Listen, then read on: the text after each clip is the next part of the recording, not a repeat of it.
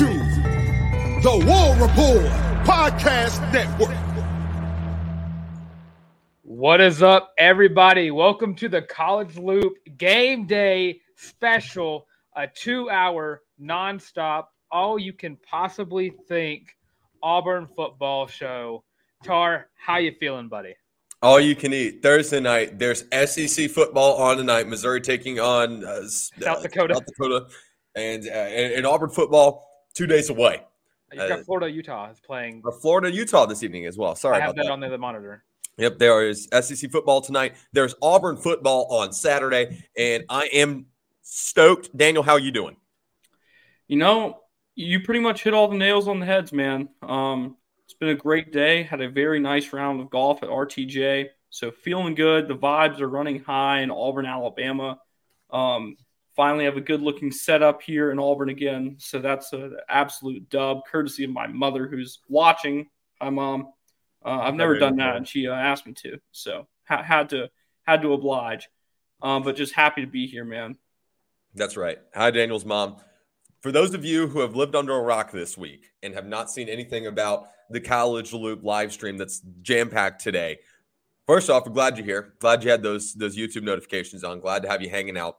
Make sure you drop comments throughout the show. We want to hear your feedback. The last 20 minutes or so, if we need to bleed over, that's fine. It's going to be us answering your questions. And if you guys have specific questions for guests on the show, that is absolutely encouraged. That is absolutely appreciated. The way we're going to go about this is we've got time slots with a star studded lineup. Here in just a couple minutes, we're going to bring the College Loop Group of Five analyst, Jonathan Conley, on. He's going to talk about UMass and what they can look like. We've also got a preview coming out tomorrow with quite possibly the coolest writer byline name I've ever heard, Johnny Deppen, the sports editor at the Daily Collegian for the University of Massachusetts Amherst. Uh, at 7:15, we will have Vince Wolfram of Eagle Eye TV talking Robbie Ashford quarterback, I guess situation, all of that fun stuff. James Barnett, what's up, my man? Good to see you. Welcome to the stream. Glad you're here. At 725, we will have Ike on. He's and we also will have Mike on. So we have all of the War Rapport here. Ike's going to talk breakout players. Mike G at 740. He's going to talk that receiver room. Dustin from the Up Tempo podcast will be here later. That'll be the front seven outlook. Blake also be there. So both the Up Tempo boys will be here. He'll be talking DBs. Blake will be talking that at eight o'clock. So at the top of the hour, Auburn Sports Network, Jacob Hillman will be here at 8:10. He's on his way back from Tiger Talk right now. So a lot of you guys, a lot, a lot of you guys are probably just fresh off listening that. You can hear from him at 8:10 talking 2023 stat leaders. And then editor of the Auburn Plainsman, Jacob Waters, he'll be on at 8:20 talking the top 5 most important games of the 2023 season. And then we'll have Eagle Eye TV's very own scholarship award winner by the way. Zach Card, he'll be on the show at 8:30 talking Auburn's floor and ceiling in 2023. John Crane, I see your question about Jarquez Hunter. I promise we are going to get to a running back segment very early, very very early, and we, we will be talking that uh, here here shortly. Um, but we're we're, we're gonna we're gonna reserve that one until we get a little more on on the stream, and we're also going to talk a little bit to Ike and Mike G about that as well. Um, hearing what they've got to say, even if that's a little off script. Dylan, did I get that, did I get all that right? I believe you did. It's kind of hard to mess up when the graphic is just right there in your face. Yeah, well, I'm I'm trying to make sure that I don't mess up. That's okay. James, you're a hype man. I appreciate you, man. You guys have me wanting to run through a wall. I'm excited with three freeze emojis, a couple of eyeballs. I mean, dude, we're just pumped. College football back is back. Auburn football is back on the plains. And if you're not already pumped enough, let's talk about that week one opponent. Let's bring on Dylan, if you're good with this. Let's bring on College Loop Group of Five analyst John Conley onto the show. John, how are you, my friend? Welcome back. Oh, I'm doing great. I'm doing great. I'm excited to be here. I'm super excited to break down this week one game. I'm excited that college football is getting up, getting started. Again, we've got some SEC ball going on. I've got some Sunbelt ball with me uh, going on as well. And so I'm super excited. Good, man. Well, we're, we're pumped. We're glad to have you back analyzing some more G5, independent this time. And want to hear your thoughts on the UMass Minutemen. Already 1 0 on the year. Floor is yours. Talk to us about strengths, weaknesses, what Auburn fans need to look out for, things that you're looking for, and and then we'll we'll kind of I'll shut up and let Dylan and Daniel c- kind of cook a little bit after you've you've given your speech. Awesome. Well, I got to say, it's really good the Minutemen started off 1 and 0 because after this weekend, they're going to need that one extra win because it is not going to look pretty uh, after this Saturday. I can guarantee you that. Uh, the Minutemen came off of a really impressive is a, a delicate word to walk around when it comes to their win against uh, New Mexico State. They played very scrappy on offense, a lot of big plays, a lot of kind of improvisation that came through. Uh, Taisun uh, Phommachanh is their starting quarterback. This is his first real opportunity to get a chance to uh, start and play. He's been in Clemson for a little bit, went to Georgia Tech for a year, but now this is really his team. And this is his chance to show what he can do. And listen, he's an athlete. He can move around. He has a little bit of deceptive uh, ability to kind of spread out a linebacker thin. Uh, but ultimately, pressure got gets the best of him in a lot of situations. And so, if you're Auburn, uh, bring the pressure. That tracks. When, when we're looking at it on the defensive side of the ball, they did force. Uh, UMass did force some turnovers uh, on, on yes, the defensive no. side of the ball. So UMass actually impressed me a little bit in their defense. They like to play a really tight nickel defense. They like to bring in an extra defensive back. They typically play two to three linebackers at a time. Depending on the situation, they'll rush four, they'll rush three. Um, I noticed they like to rush three in empty sets uh, for the offense. They've got an eye to keep out for is Tyler Rudolph. He's their he was their leading tackler this first game. He's a safety. He can fly and he is everywhere where the ball is. So whether you're going to run the ball, whether you're going to pass the ball, you're going to see him out there. He's making plays. Uh, this team defensively is actually kind of fun to watch. Typically, when you talk about things that are fun, you're talking about the offense. But this defense has some some fast linebackers, some fast safeties, DBs that can really kind of be all over the place. Right on, man. Well, WDE Chris Causey said, "What's up, fellas? War Eagle. Hey, what's up, man? Thanks, thanks for joining on the stream. For those of you guys who are watching at home, if you've got questions for John Conley, this is your G5 guy. This is your time to pick his brain. So absolutely drop those in the comments. Dylan, Daniel, floors, y'all also to pick John's brain while we've got him at our disposal. All right, John. So the biggest news that just broke for Auburn is the fact that Jarquez Hunter will not be on the field on Saturday. But here's the thing about Auburn's running back room it's deep. It goes very deep. It is probably one of the deepest in the country. It is very. It is. It makes the Grand Canyon look not deep. That's how deep it is. That's yeah. and so this is going to be the Damari Alston game right off the bat. But is there a shot that UMass sees an opportunity without Jarquez Hunter on the field? My my short answer for that is is honestly probably not. Uh, but here's one thing to look out for. They've got a, they've got some really good defensive linemen. Their linemen are, are good. They can beat the trenches. The issue with them is their linebackers are a little small. So if you can get to the second level, get to those linebackers, especially if you can get a guard out there that can move up there with the run, it's going to be a breeze running through that team. Uh, that's something that uh, New Mexico State did a, a little bit uh, with uh, Star and then with uh, David Pavia he was or Diego Pavia, sorry, he was able to really kind of move around and use his ability to run to get through the linebackers, get to that second level. So if you can get to that second level with this uh, UMass defense, you're going to be just fine. Right on, Daniel. Any any any further questions on that front? Also, I do want to mention the announcement of Jarquez Hunter not playing, and I know that was addressed earlier today, uh, earlier in the in the chat by John Crane. Jarquez Hunter not expected to play per Justin Hokanson from On3. Um, I don't expect it to be a huge blow, um, as John Crane just mentioned in the comments. You want to throw that? Can we throw that one up there real quick, Dylan? Um, uh, is that is that a feature we have here? Yes, uh, Damari Alston. Yes, this dude's a beast, um, and and it was a matter of time. So I, I would not uh, worry too much. Daniel, your your concern. Sorry to cut you off there. No, you're all good. So, John, who is a name on the offensive side of the ball other than the quarterback for UMass? not even going to try that name. I know you just said it, and I have full confidence you got it right. Um, my family watching would not be happy with me. This is a little bit of a um, I don't know what the word is here, not not hometown matchup, but you you know what I'm saying. Uh, a little bit of one. So, who's the name on the offensive side of the ball that I need to be looking out for? Uh, to me, I, have got two. Uh, it's their starting okay. running back, uh, uh, Kay'Ron Lynch Adams. Uh, he had a, actually a very impressive game on the ground 15 carries, 79 yards. Again, this team likes to, it, it was a lot of big plays, big, big chunk plays. Uh, he was able to get to that second level of linebackers and even get a couple times into the defensive backs with some big runs. Uh, and then my other one is Anthony Simpson.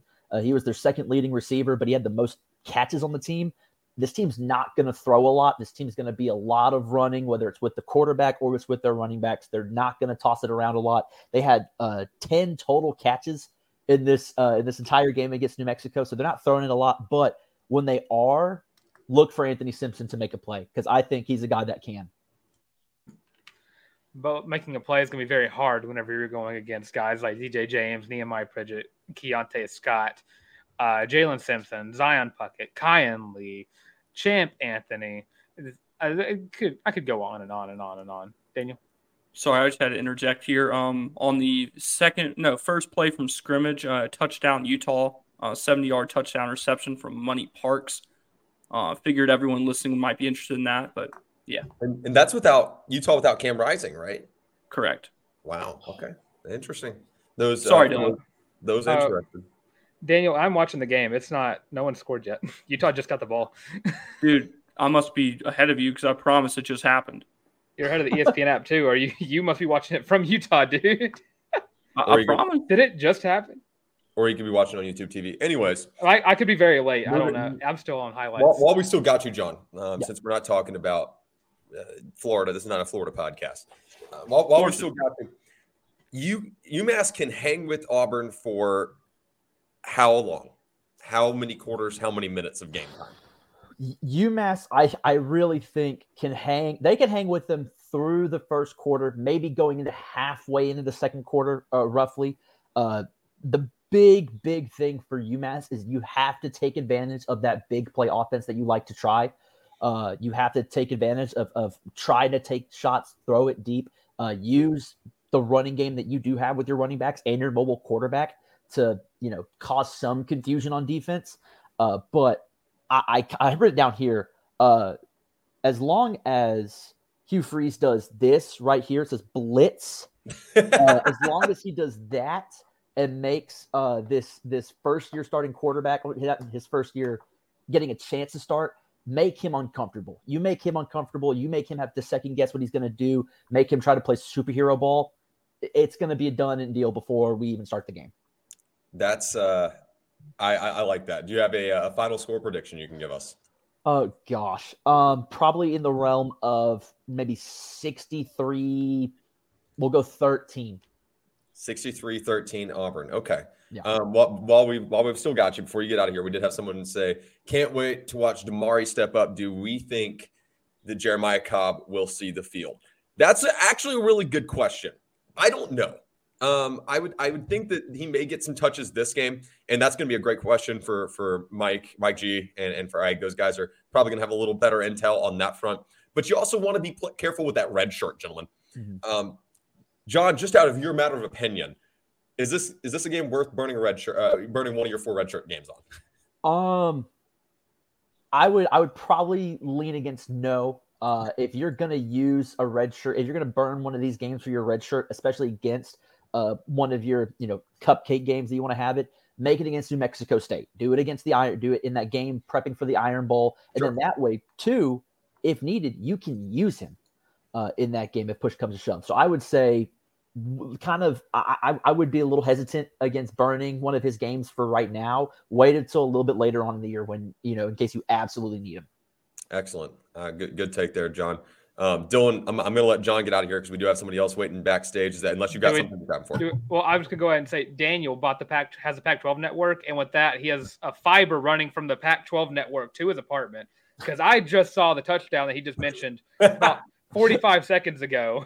or it could be the I wasn't making it up. It could be that way around. I just have bad connection, but I do Um, think we should probably go around around the horn, kind of giving up some upgraded uh, predictions because we did give ours like very long ago. We will do. We will do. You do. Uh, you Daniel and I will do that at the bottom of the show. I promise. Gotcha. Um, B Will's forehead, college football on one screen, and the college loop on the other. Happy college football season, War Eagle. That sounds like a damn good evening.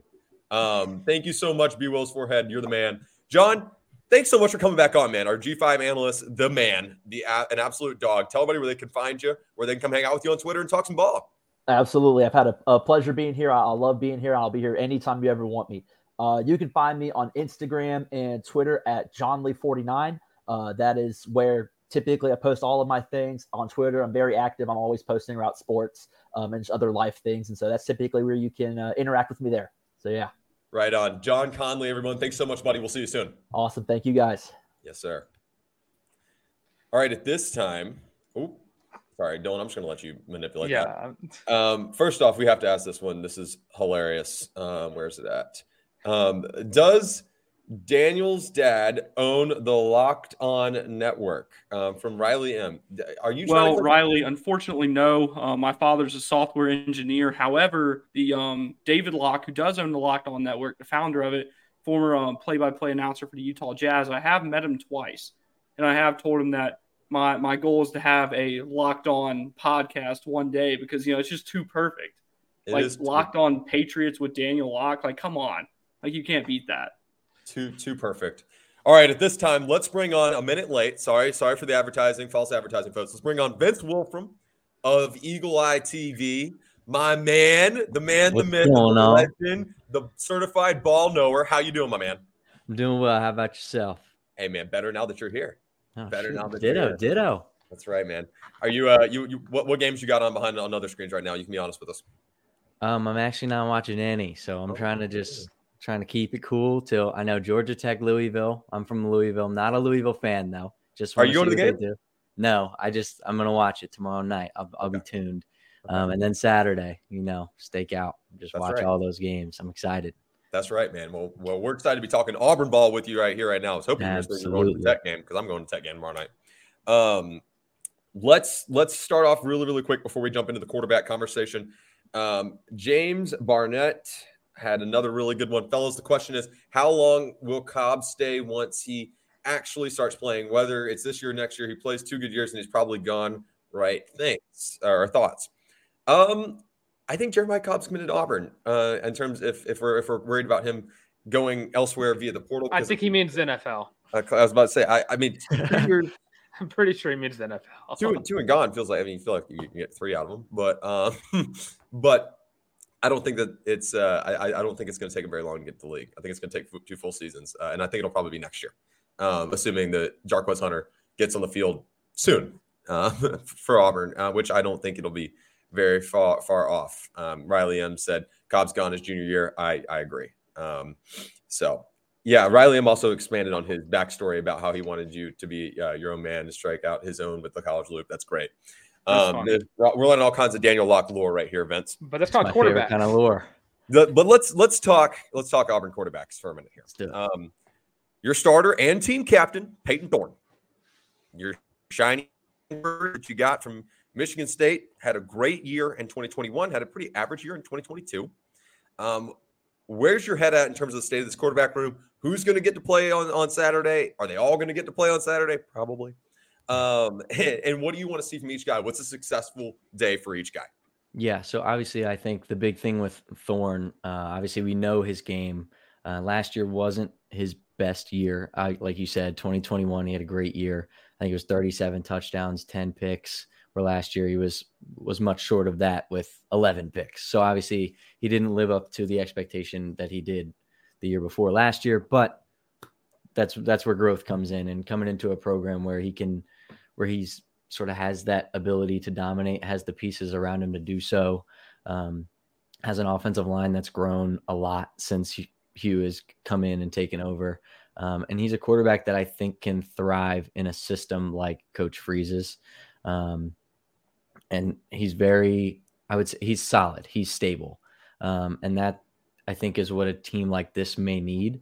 Um, and like you said, like we might see different quarterbacks tomorrow, or not tomorrow. I just wish it was tomorrow. Gosh, um, we could see multiple quarterbacks Saturday. I don't think that's out of the question. I think we will see them because I don't think that UMass will stand much of a chance. Um, Sure. So I I think that that we will see a bunch of heads uh, catching snaps, but um, I think the big thing for Thorne is being named a captain. That tells us a lot for not having seen him play in an Auburn uniform. Um, being a guy that's come in and been here for what four or five months, and he's already named one of the top four leaders on the team, and having that having that title to his name, I think is is is a powerful thing. It shows his his leadership. It shows his connection with the guys on the team, with the coaching staff, just in the position that he's in. Uh, I think it holds a lot of weight, um, which hopefully not only does it back off the football field, but it's backed on the football field, and and that's what we'll see come Saturday. And I hope I hope guys like Robbie can get in and and make, make their case for for why they think they can still be the guy. And you never know; it could take one play, and the whole the whole situation can be changed, and it could be a Robbie year, or it could be a Holden year. Um, Harris, I know that's your guy, boy. Um, so anything anything can change. You never know what will happen. Um, but if they're rocking with Thorne, I'm rocking with Thorne. Um, they're rocking with whoever they're rocking with. I'm rocking with them. So right I'm, I'm, excited to see how, how it play how it pans yeah. out. Yeah, you just gave Dylan an end to get on his Robbie Ashford pedestal. So let's uh, let's try to keep it objective here, Dylan. Toss the oop. I'll let Dylan dunk it. So as I've said before, this is going to be Robbie Ashford's team by probably week three. Uh, I, I think that Robbie Ashford can run this offense better than anybody else just because the RPO system is kind of what Hugh Freeze has seen as his bread and butter over the last few years. We saw what he did with Malik Willis. I trust what he can do with Robbie Ashford. And I mean, if that takes a couple of games for him to get there, I'm all for it. I can I'll stick behind Thorne, Uh, but believe me, I will be very braggadocious whenever whenever Robbie Ashford steps in as the starting quarterback for a game. yeah. Yeah, and I, I I think too, just with Robbie coming off the year that he had, um, playing with I believe it was a torn rotator cuff. I know people that have a torn rotator cuff they can't lift their arm above their shoulder. So I don't know how he even threw the ball. Um, so to see that will be will be interesting. And how many times he'll throw, we don't know. He might take off running every single play, but I'm honestly okay with that. Um, so we'll we'll see. I think, like you said, Dylan, like I think both guys are very, very, very solid options. I don't think you can go wrong with either one. I'm interested to see a, a healthy Robbie in the pocket um, with an offensive line that hopefully he trusts a little more than he did last year. Um, but I'm also intrigued to see the newness of Peyton Thorne in a system like this um, with the emotion that's going to be behind him in this game with a whole new team um, that these fans, this audience is still getting used to. Um, and they're probably still getting used to each other. So the game experience will help in that sense as well. But like I said, I'm excited to see it's a toss up, but we're just gonna have to see who comes down with it. Yeah, you talk about rotator cuffs. I mean, Tarr complains about his every time he shoots like three basketball. Yeah, okay. he shoot the basketball three times, and he'll be like, "Ah." That's why I play golf now. Ah, yeah. Harrison Stockton. That's what we know. That's, right something like that. Riley M's got the real questions here. What I'm curious about is if Holden gets happy feet and Robbie can't go. I already love how hypothetical this is. This is beautiful worded. Great. Is it Hank the Tank, which I, we refer to him around here as the baby goat, um, Hank Brown, that goes in? I I don't know if you see Hank Brown. I'm, I'm just I'm just going to be honest, fellas. I, I, don't I don't know that you get that deep. Uh, maybe uh, New Mexico State for funsies. Yeah, maybe just for kicks and giggles. I'm not entirely sure um, that that you see Hank Brown um, maybe at all this season. Um, maybe at all at Auburn. I'm really not sure how he fits, to be completely honest with you, with Walker White coming in next year. Uh, but you know, um, with Robbie Ashford battling an injury, there. I mean, I guess if there was a game that that you could see Hank Brown, I guess it would be this week. So uh, we'll see. Uh, or maybe whenever they're up by 40 in the Iron Bowl, maybe you'll see Hank Brown come in for a couple snaps. right. Right. I, um, that is actually a perfect lead into a question I had for Vince. So obviously, Vince, like, what do you think kind of the advantages are to Auburn's situation where, yeah, he's it's it's a used car, he's new to you, but you have two seasons of film on him versus what's going on in Tuscaloosa where they've got three guys, none of which have really gotten in games much. And the one player who has started the games, Jalen Milroe, and the less said about that abysmal game against the Aggies last fall, the better. So, kind of like if you had to pick one, which situation would you want? I'm taking the experience. Sense. Yeah, okay, I mean, I think yeah. I'd take experience in that situation, um, just based off like they're guys who have played in real games, not practice, not spring ball, but real football games in front of thousands and thousands of people. Michigan State isn't an easy place to play. You still mm-hmm. play Ohio State, you still play at Purdue, you still play like Michigan. I mean, you play Michigan in the big house. It's the biggest atmosphere in college football. Like he he's he's built like he can play this game, and we know that. Um, he did that in 2021, and we saw it. He was dominant, um, and I hope that we see that here. Um, I think he has the potential to do great things.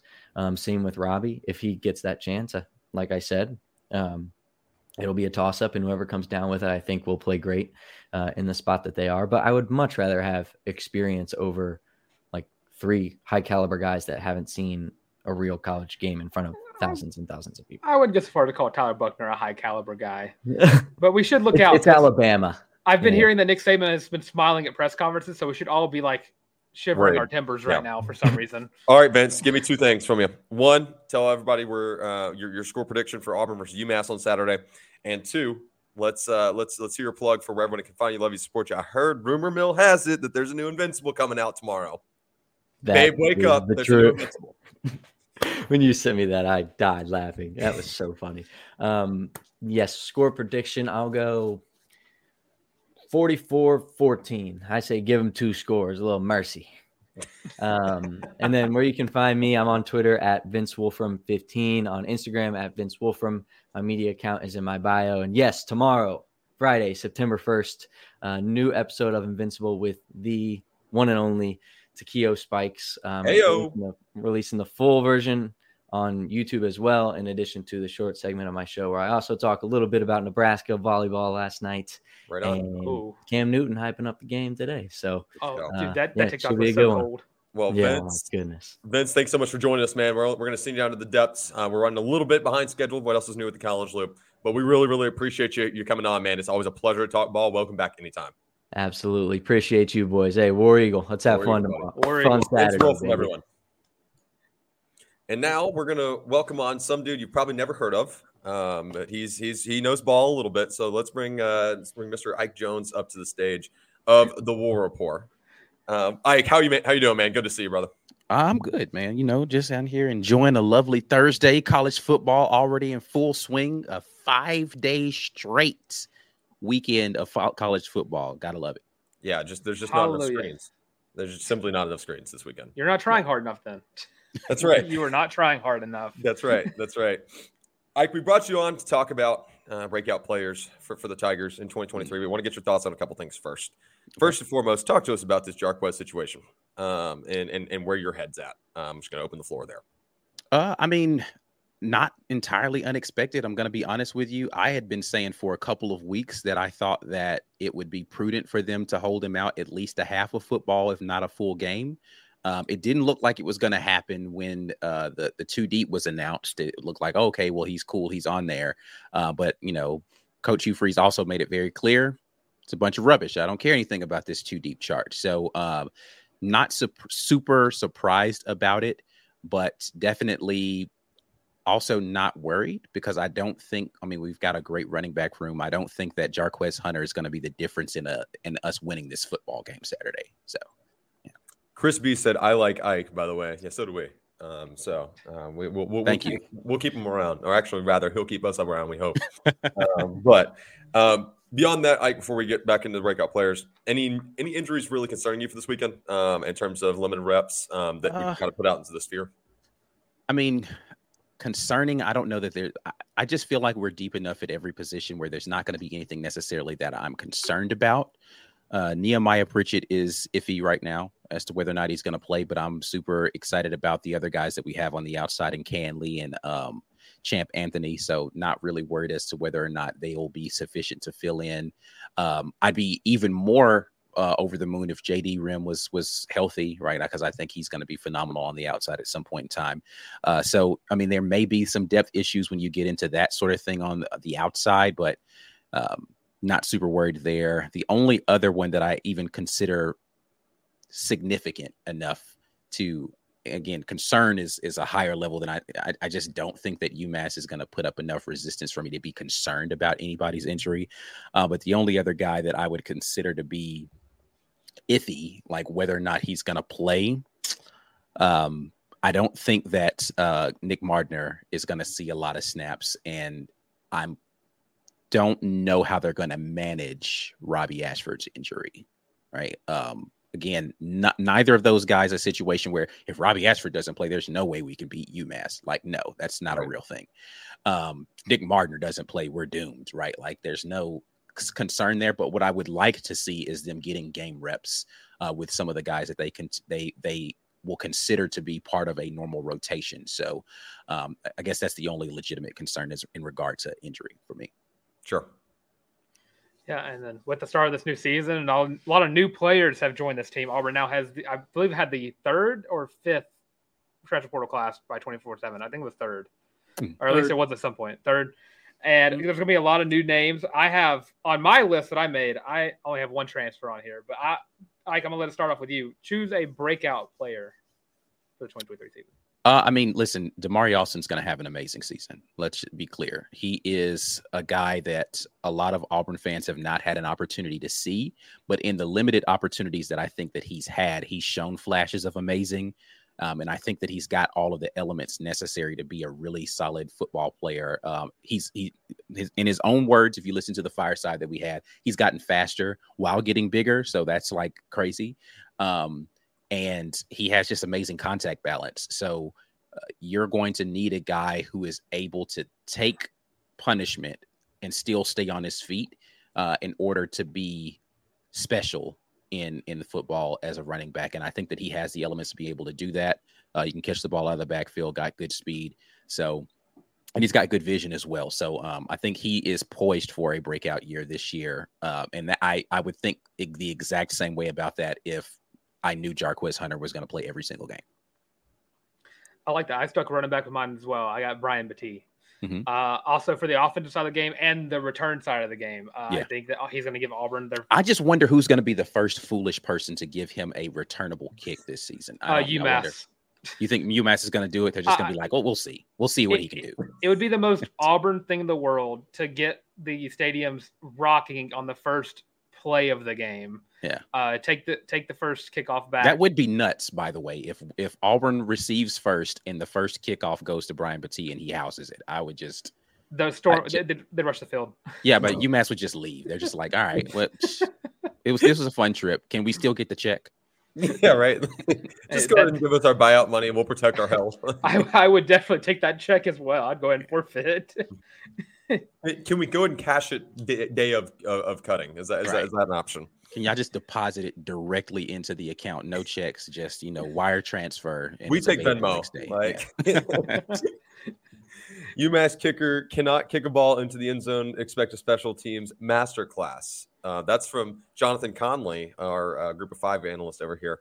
Um, Hmm. So there, you heard it from uh, from Jonathan Conley. He said it himself that that uh, Auburn's returning the opening kickoff. I'm twisting his words. um, but Daniel, who you got? Who breakout player for 2023?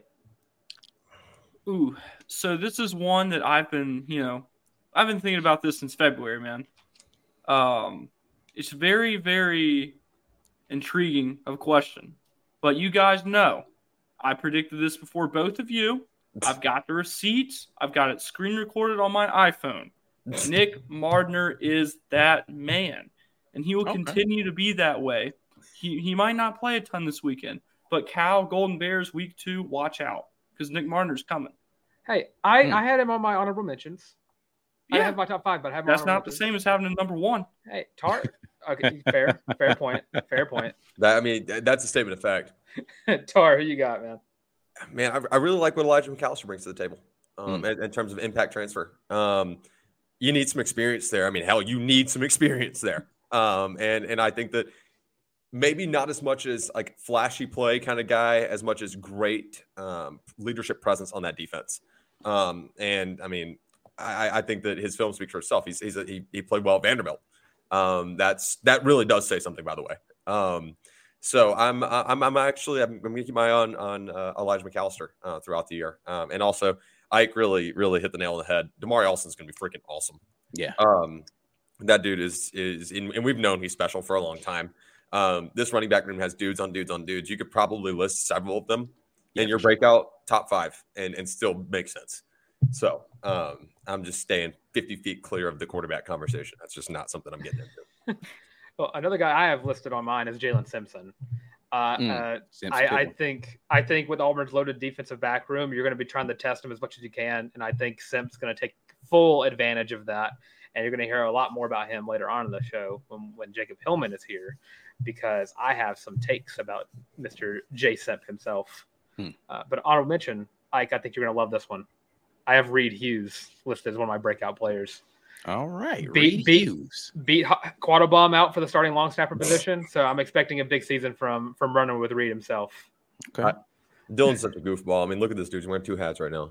Um, Hey. But yeah, it is what it is. What it is. Ike, thanks for joining joining us today. Um, sorry for stealing just ten minutes of your time. We're trying to keep things rolling a little bit here. Well, Can I Um, get can I give you guys a second player really quick before Oh, I get yeah. out of here? Not allowed. Sorry. Another Jalen, Jalen McLeod. He's going to have a breakout season. Oh, so I like it. I like it. I like Ike asking if he can uh, give us another answer, as if we were a going to tell him no, and b he's not our boss. um, that's uh, that's a, McLeod, McLeod causes more disruption against the Jimbo Fisher led team and gets him fired in September 24th. I'm Dylan's going to have 15 different scenarios on how Auburn's going to beat Oh, Texas. A&M, I, I know that I'm already on some Texas A&M message board. I'm in their locker rooms. I already know. I've arguably saying on a hit list. probably they have the money. I tell everybody where they can find you. Love you, support you, my friend. Yeah, uh, we are the War Rapport everywhere, so you can definitely find the channel uh, in all of those places. If you want to follow me on Twitter, it is TWR Ike Jones. I'm there tweeting uh, occasionally whenever I feel like it. That's right. Ike, thanks for joining us, my friend. Ike Jones, Yep. everybody. And we're going to keep it with the War Rapport theme here, and then we're going to talk a little bit of wide receivers. Let's bring Mike G up here. Uh, Mike G's hanging out backstage. I'm not sure if he's uh, if he's uh, got his camera on or not, but he's he's around. Um, so we'll go ahead and bring Mike G up um, Bring him here for a second. He's in the stream. Uh, Mike, you with us? Maybe not. We can we can give him a moment. Um, now's actually a great time for me to remind uh, everybody who's on the stream that if you're feeling a little bit loopy, we can help you out with that. Yes. And if you don't have one already, football season starts on Saturday. Auburn football starts on Saturday. Go pick up a College Loop War Rapport Podcast Network co-branded Feelin' Loopy t-shirts. We got five colorways. It is the most comfortable shirt you will ever own, probably in your lifetime. And um, sources are saying, sources, trust me, bro. Um, that this is one of the best $25 you'll ever spend. You, they're available only at thewarreport.com, but you can find them in the link in the description to this live stream. It'll also be up and published on YouTube, YouTube immediately following the conclusion of the live stream. We'll also have it on our streaming platforms, whether that be on Spotify, uh, Apple Podcasts, uh, Amazon Google Podcasts and Google Amazon Music. Podcasts, yeah, wherever else you might find things. So, I, while we I've, give- I've also heard 10 out of 10 cardiologists agree that once you put on the feeling loopy shirt, your heart actually starts feeling better. well, and then in addition to that, 10 out of 10 podiatrists say that if you wear it while running a marathon, you'll be Usain Bolt. That's true. Um, AJ Rivera says it right here. Y'all are missing out for real. Super comfy. Um, so one out of one, AJ Rivera says that uh, this is the most comfortable shirt you'll ever own. So um, Riley M said, "Yo, this is wild." LOL. I'm not sure what the context is, um, but yeah, um, Mike G's around here somewhere. He's backstage. Um, he may pop in a little bit later. I promise we're not stalling too hard. Let's open up the wide receiver conversation real quick, gentlemen, while we wait on Mike. Um, I'm certain that he will he will turn up and surface here. If we say Jay Fair enough, he'll he'll appear. Yeah, every, everyone in the comments, just drop just drop Jay Fair in the comments. Just drop it in the comments. Just spam he, Jay Fair and, and Mike G will appear. and he, he will respawn. Um, so that, that that that'll happen. So let's see it. AJ Rivera says MySpace page, MySpace page question mark. You guys get us to a thousand subs. We're gonna haze. I mean, teach uh, Colin how to uh, run on, on MySpace. Uh, but let's let's open up the wide receiver room conversation, fellas. We know Nick Mardner's battling a little bit of injuries. There is a very interesting opportunity for a lot of guys to see the field this weekend. Um, so Daniel, I'm going to open it up to you first. I know you were talking about Nick Mardner a little bit. Um, Yeah.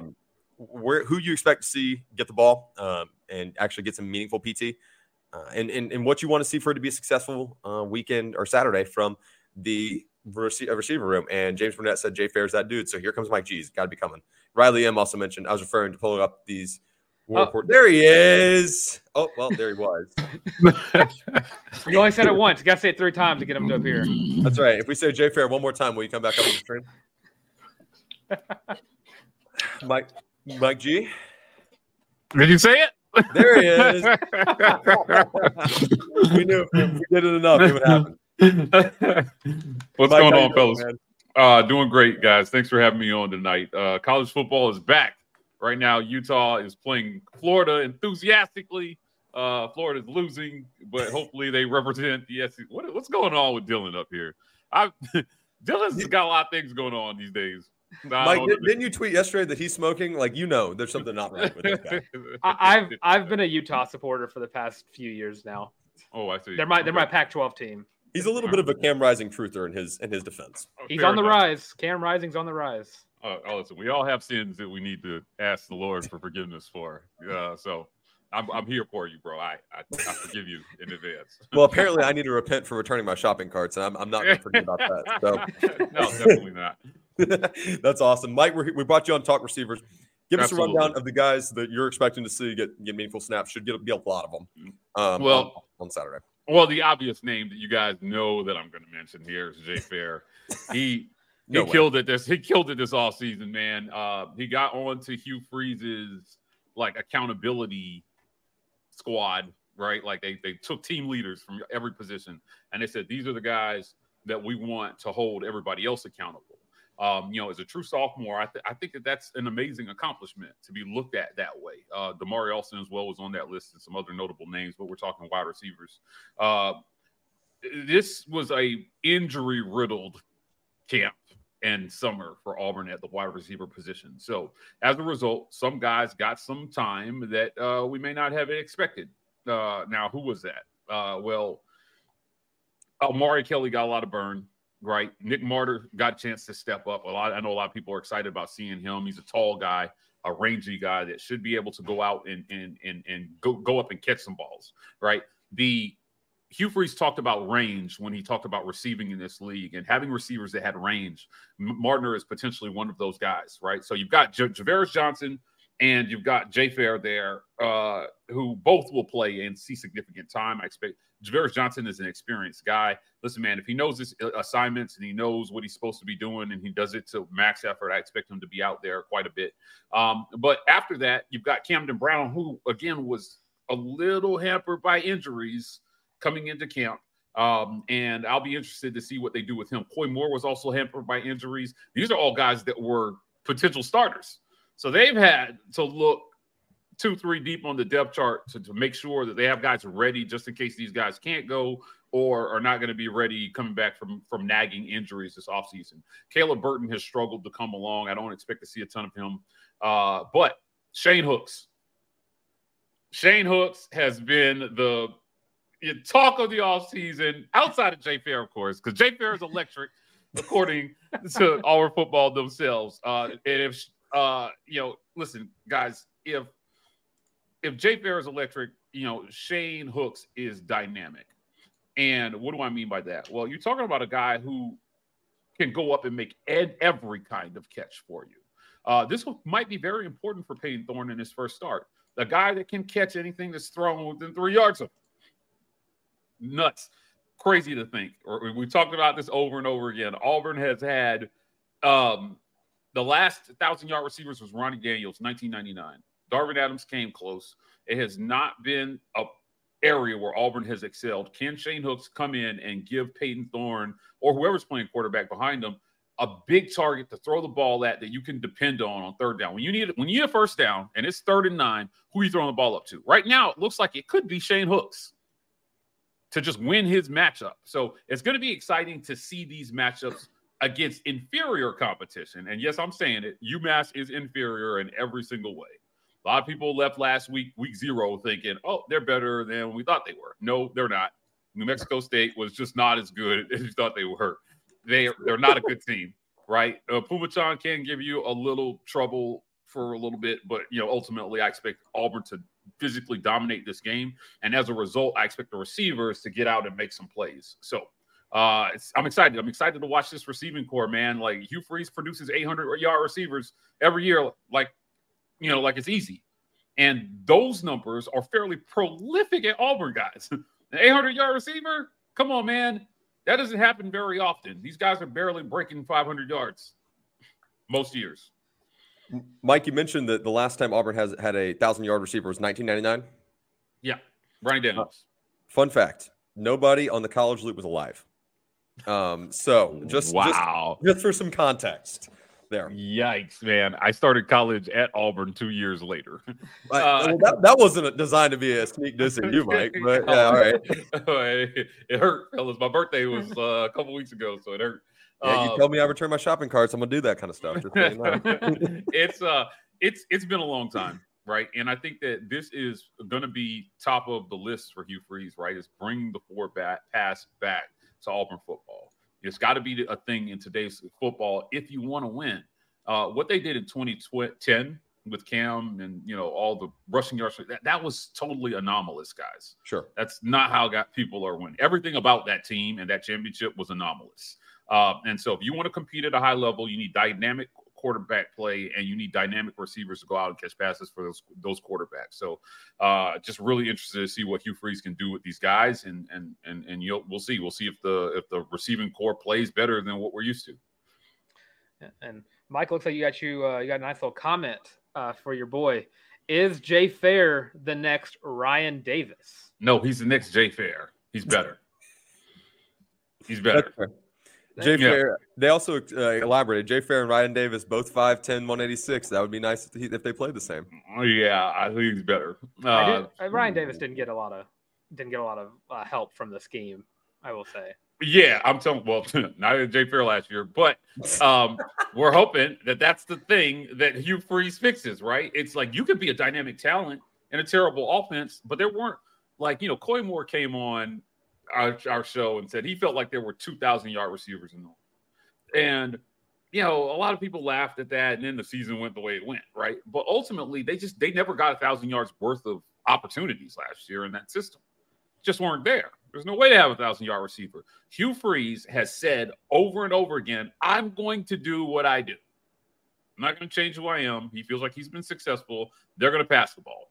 They're going to run the ball, but they're going to pass the ball. And he was pretty adamant that teams aren't just going to let you line up and do one thing constantly. It's not going to let you do that. I get it. I like that this coach has that mentality. I respect that. Can we get a score prediction for Saturday from you real quick? Uh, yes, 49 21. 49 21. Oh, Yeah. I think What they part- get some garbage time touchdowns against second and third team defense. I'm not so sure how Auburn is going to do on that D line late in the game. So uh, fluky touchdown, right? Like it's not uncommon to see a weak Sure. opponent like come out and score on the first drive. I get that. You know, We right? actually- Yeah, first game of the season.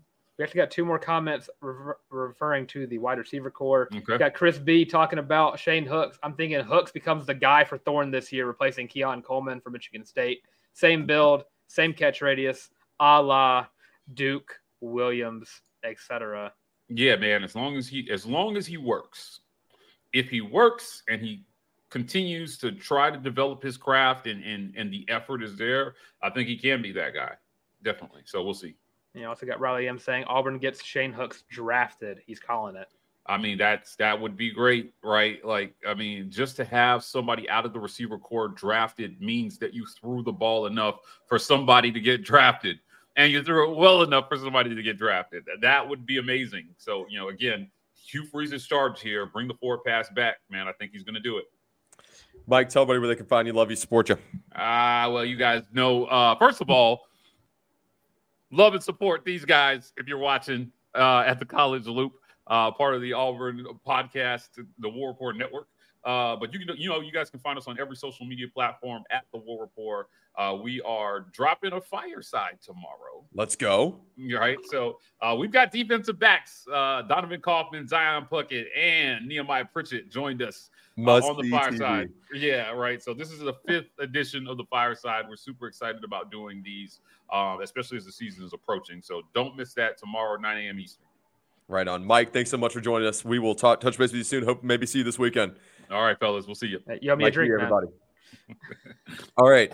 So we're uh, we're running a little a little behind here on the college loop. What else is new? Um, let's uh, let's keep moving forward. Let's bring Dustin on from the Up Tempo podcast. Let's see if he, if he Dustin, what's up, my man? What's up, fellas? How we doing tonight? Hey, man. College football's Doing back, baby. just I'm fine. never better. I know, I know. What you got going on there, Dylan? You a Flo- big Florida hater? Uh, I'm a big Utah supporter. My girlfriend's a big Florida hater, so Okay. That also got- translates into his girlfriend's a Georgia fan. she's in. She's transitioning over to Auburn. She's going to her got first. some, She's going to her first Auburn football game on Saturday. you got some problems in that home, buddy. I'll pray for you. I'll pray for you, man. I We'll just, get I just aired out. Dylan out for no reason, huh? Hey, she, she's going to be supporting Auburn on Saturday. She'll be. How's there the Gus Bus Woods. doing tonight? We just got done recording, so I haven't watched any football yet. I know the Gus Bus is on. Is it Mm, are, I have are the not wheels on that thing? Okay. about- Is UCF playing tonight? I don't Yeah, I believe so. Yeah. all I care about is Utah right now. I don't, Yeah. Not another another. another He cares game enough on to look like a goober with two hats on right now, but whatever. Dustin, The Florida We're talking the just front missed a seven. 31 yard field goal. That was funny. Hmm. We brought you on to talk about this front seven, which I'll be honest with you, should scare the ever living crap out of a lot of Auburn fans. Yeah. Um, and and kind of get your outlook on what is a successful day for them on Saturday. How do they continue to get better, and, and, and what faces are you putting in what places as, as we come down this uh, the stretch this season? Yeah, dude. For me, the, the concern I think everybody knows by now is the depth, right? It's just the depth there. It's not necessarily a Jayson Jones and a, and a Justin Rogers. Like you're good there. It's what happens if those guys get hurt. That's when the questions comes in. Um, so for for UMass, no no problem. Feel good to go. My question is, way down the season when you go to Arkansas and you have to stop a Rocket Sanders, what do you look like up front then? Um, we know that these transfers, you know, Kite coming in and, and Lawrence Johnson coming in, haven't ever seen him play a snap. And I feel the same way about the offensive line. As optimistic as I am about it, only Jeremiah Wright and Kam Stutts have took taken a snap for Auburn, right? On that starting offensive line. Same way on that D line. It's just a lot of new faces really across the whole team. So I think that we've all I've listened to you guys. You know, we we all watch Mike and Ike and the boys over there at War Rapport and at Up Tempo as well. We've tried to do a, a, good job of tampering expectations and being realistic about what the situation is. Um, and yeah, I just I feel like day one right now I like it, but where will but where will it be in week six? That's where my concern is is especially at those ta- at those nose tackle positions, those those those guys that we need to really stuff the run on first and second down. That's where I have concerns. Keldric Faulk has to be ready. Anybody that's listening to listen to our podcast knows I'm predicting a big year. Been high on Keldric Faulk for a long time. That kid's got to be ready to go. A guy that hasn't been talked about because he missed the spring, but a big time recruit, Deron Reed, Darren Reed, however you say it. We need him by Ole Miss Mississippi State time to have figured it out and to step up. So it's just there's a lot of question marks there, man. I think that for me, kind of looking at defense as a whole, we all feel like we're all pretty confident in the secondary, right? The the the D line, those boys got to just get enough pressure. Just be top half in the SEC, and the secondary can do what it's got to do. I'm very interested to see what Ron Roberts' scheme can make up for in maybe lack of talent. I like Elijah McAllister. I like Jalen McLeod, but guys, their numbers are what they are. They don't jump off the page. Are they going to come to Auburn? Is is Jalen McLeod's going to have six and a half sacks at in the in the um in the Sun Belt and then come to Auburn and all of a sudden have ten and eleven and make a huge jump? He might, he might, but that's you know until we see it kind of thing. And I would just take his six and a half again, you know, because Derick Hall, I believe, led the team last year with six and a half off the top of my head, and he had to play every single snap. It, for really, for me, it's just about depth. You're going to have to find ways with a guy like Cam Riley, with a guy like Keionte Scott, creative ways to use guys in different positions to create pressure, Harrison, because as that season wears on and this tough SEC schedule, I think when the body count starts to add up, we're going to be in some trouble. And one thing that we didn't do last year, you can go back to that Ole Miss game when that ball was just sitting there for the taking. We did not create turnovers on defense. If we can create some turnovers on defense, we can negate some of these issues that I think we have. I think you nailed it there, Dustin. Gentlemen, I'm going to open up the floor to you guys. And you bring up Keldric Faulk and uh, just what he could do. And he wasn't listed as a starter on Saturday. He's behind uh, Mosiah Nasili Kite. And you got the fact that this run, this defensive line and this linebacker room has been talked about nonstop this offseason, just about the fact that they have struggled in the fall camps to stop the run. And that could either be a testament to how good Auburn's run game is going to be or a testament to how bad Auburn's run defense is going to be. And when you talk about what's going to look like by week six, I'm worried about what's going to look like by week four, week five, and week six because week Man. four, A&M isn't going to pass the ball.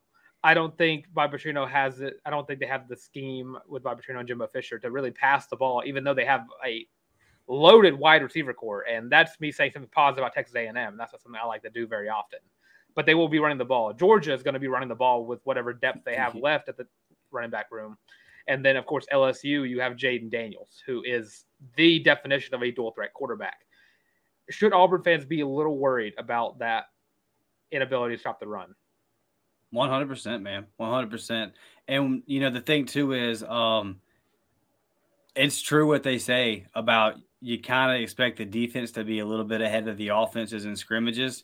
Um, I've only played football on the high school level, right? So I'm not claiming to be some kind of big star, or I'm not the guy that says, "Oh, I tore my ACL or I would have made it." Definitely not. But you would have Um, made it. No, no, sir. no, nope. I'm right. I'm right where I belong. But uh, but man, but but that is that is a thing, man. That is the thing. It usually, especially when the defense knows what the offense is doing. So when you see what you see at A Day, and then you hear what you're hearing out of practice, yes. Now I think we've got. I've said it. I think we have the best running back room since 2003 Auburn, which was a Brandon Jacobs Super Bowl champion for the New York Giants. Ronnie Brown, who had a great long NFL career, top five pick. Cadillac, everybody knows what Caddy was coming out of college. The the injuries were just, you know, they derailed his career. But there you go. I, I see you, baby. But NFL NFL Rookie of the Year for my Tampa Bay Bucks, Caddy was that dude. Um, and then Tre Smith stepped up in the 2002 Iron Bowl as a fourth string and ran for a buck 25, I believe, and held it down for us in a win in Bryant Denny. So that was a stat running back room. I think we have the exact same kind of situation going now, coached by a guy that was in that room. That's pretty cool. So I think we're stacked there. I think we have a lot of guys. You got a veteran guy like Avery Jones anchoring that offensive line. So yeah, you look at it and you say, okay, I think we're, we're going to be pretty good at running the ball. But what? But the pure dominance is kind of where I'm like, if and we're not there. These are only practice reports, you know. But from all the information that we have, man, yeah, um, I'm concerned because I was at the Penn State game last year, and I've seen Auburn lose before, but I've never seen that. I've never seen Auburn just not even be competitive at the line of scrimmage and just being completely moved. Like from from from up, from from you sitting about 40 rows up, and all you're really seeing is just lines moving. Forget you don't got to watch receivers, quarterbacks, nothing else. It's just those guys in Penn State uniforms moving our guys.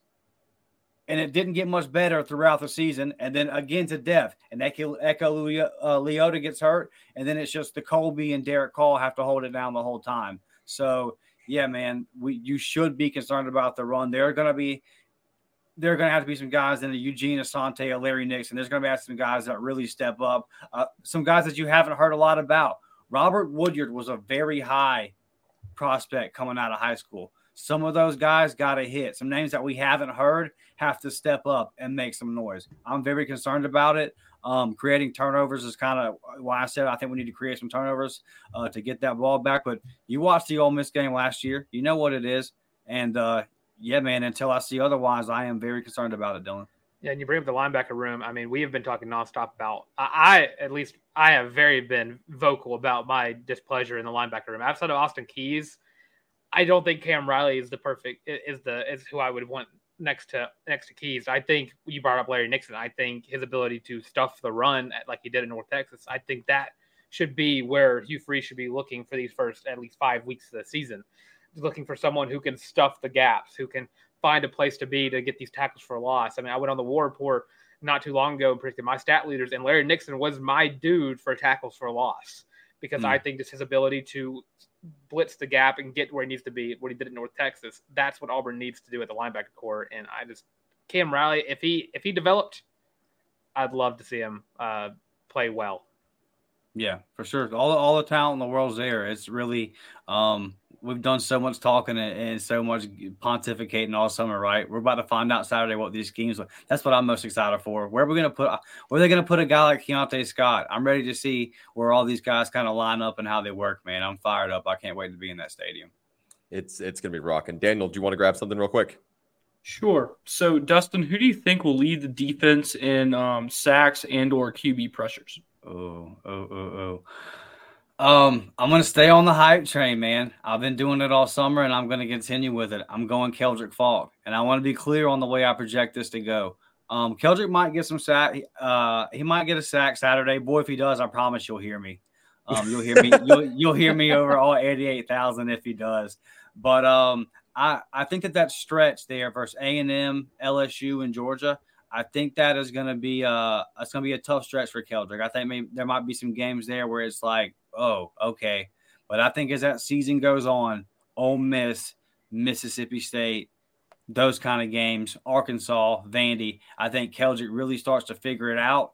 I think that him and his brother are both um, NFL talents. I think they both will play in the NFL, and I think that Keldric will play three years at Auburn, and that he will be a a top a top forty draft pick um, overall, and he's going to be one of the best defensive linemen to come through Auburn in a very long time. So I'm gonna I'm gonna predict Keldric Faulk to have I'm going to go with nine sacks this year, and I think they're going to be backloaded. I think he really starts to figure it out in the second half of the season.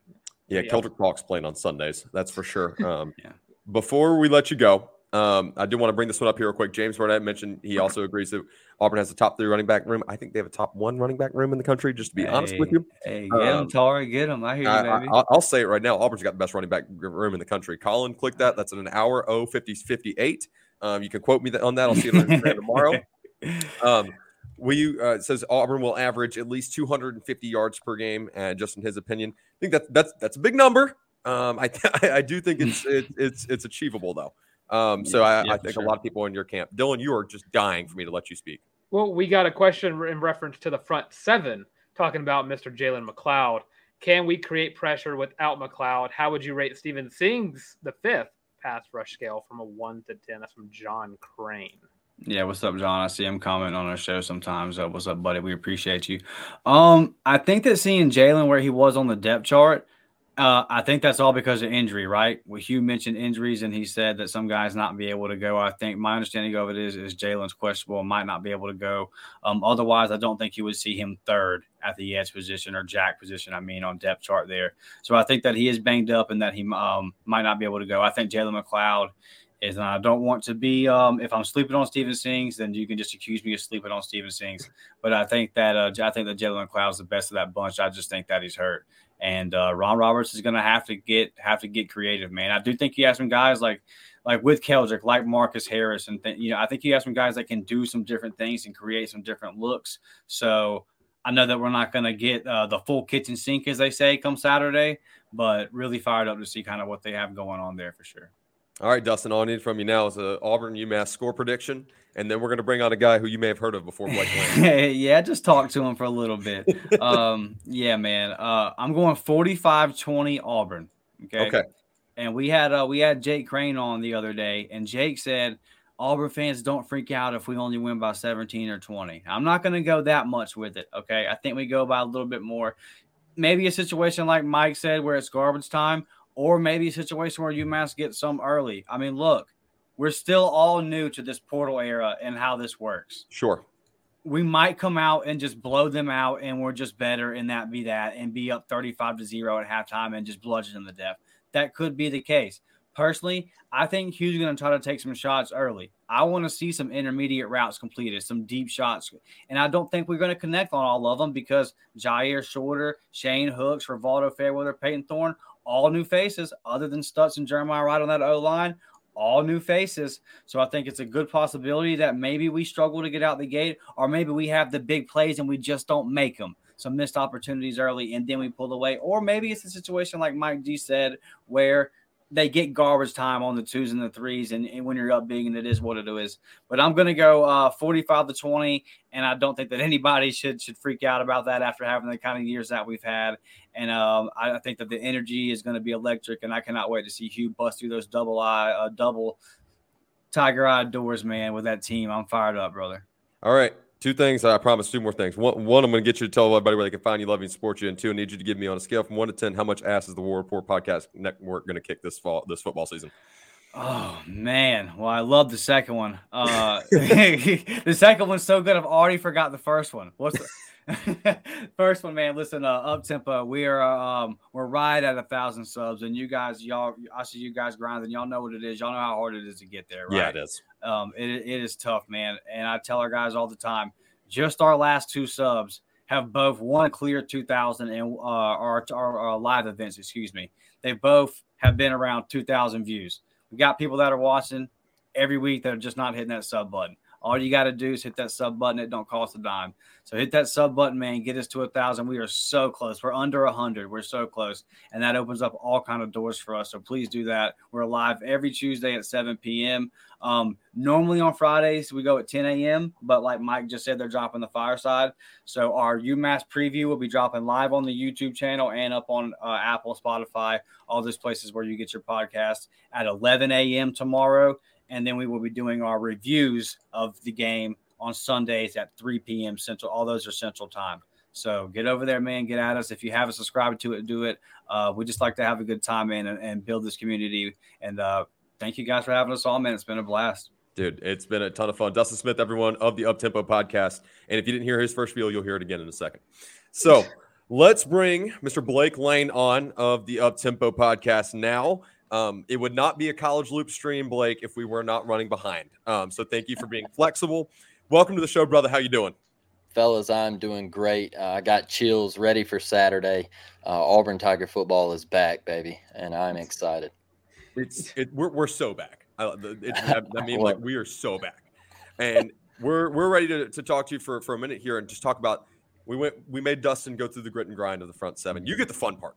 you yeah. get to talk about these DBs. Um, that I'm going to try to shut up and let Daniel and Dylan kind of run run this one here. Mm-hmm. Um, but this is the part where I'm going to have the hardest time shutting up because I'm so high on this group. We, are a lot of dudes that play in Auburn, Alabama, and the DB room that are going to play on Sundays. Yep. Um, so I'm going to open it up to your initial thoughts, Dylan, Daniel. I will mute my mic and I will let you guys get after it. Fellas, uh, the thing about this DB room is the athleticism. Uh, and and just how talented it is. All right, and uh, Auburn has guys in this room six one, six two, 180, 175. Uh, the length of this room is special. Uh, Jaylin moving from that from that corner spot last year, uh, going up there and, and, keeping the top on the defense. I think you're going to see a phenomenal year from him. Uh, and and just Nehemiah, man, him coming back, I think that was huge for this room. And just even the young guys that have come in, uh, you you you hear about the hoods and the loves and uh, Sylvester Smith and things like that, man. Uh, this group is extremely extremely talented, and I'm gonna I'm gonna sit here and say it. I, I just don't know how UMass moves the football uh, against them Saturday. Like I just I watched them against New Mexico State, fellas, and they just didn't push the ball down the field. And if you couldn't do it against New Mexico State, uh, have fun against Auburn. I just. I, I am very interested to see how this defensive back room uh, plays all together because uh, now you got some new acquisitions that you're everyone's looking forward to seeing. I mean, I'm going to mm-hmm. say his name, and Tarr's going to be very it's going to be very hard for Tar not to speak about this one player because if if Mike G loves Jay Fair, Tar is the same way with Kayin Lee, mm-hmm. who one of the biggest biggest recruits of the 2023 class. Mm-hmm. And another corner I'm looking forward to seeing is Champ Anthony, uh, the Tyler Junior College guy as well, because I, I, just love his game. I, I love I love those like I, I think uh, who, who they said it. It was our last guest. Was it Caleb Jones said it best? A pest on defense is how he mm-hmm. said it. Just an annoying little corner who just will not let you get free, will not let you catch mm-hmm. a break. But it's just awesome watching Auburn's defensive back room because it just goes so far beyond the two guys who are going to be starting. Mm-hmm. That's the best part about it. But just who you see as being a breakout in this defensive back room? If you could not pick DJ James or Nehemiah Pritchett, man, uh, and Lee, man, I got to go with him. Uh, I, I just, I, I think this kid is talented. I think he's going to see the field this year in a, in big roles. Like he, he's gonna he's gonna make plays for this defense uh, it's just it's inevitable to keep him off the field, right? Uh, and look, Nehemiah, you got to have a year, man. You got to have a year because last year uh, he took a step back, and he's got to bring it this year. And if he if he struggles, fellas, uh, Lee's right there. And so I think he's a ball hawk. Uh, he's physical, in and out of breaks, man. The hips, everything checks the boxes with him. And I just think uh, he, he's going to play in the league. He's going to play in the league. I'm calling it now. He's that talented. He's that talented. Two things, Daniel, before you go. I'm not asking a question. I'm just giving a comment. I'm sorry. One, Blake, turned me the hell up. Absolutely. You're, you just nailed it. Two, Nehemiah Pritchett's going to have a year. Nehemiah Pritchett's going in the first round of the NFL draft this year. I'm saying it right here, right now. You heard me. Um, Nehemiah Pritchett got better at the end of last year. Yes. Um, I've got all. I mean, it's amazing what happens when you when you fire a, a dumpster fire of a head coach.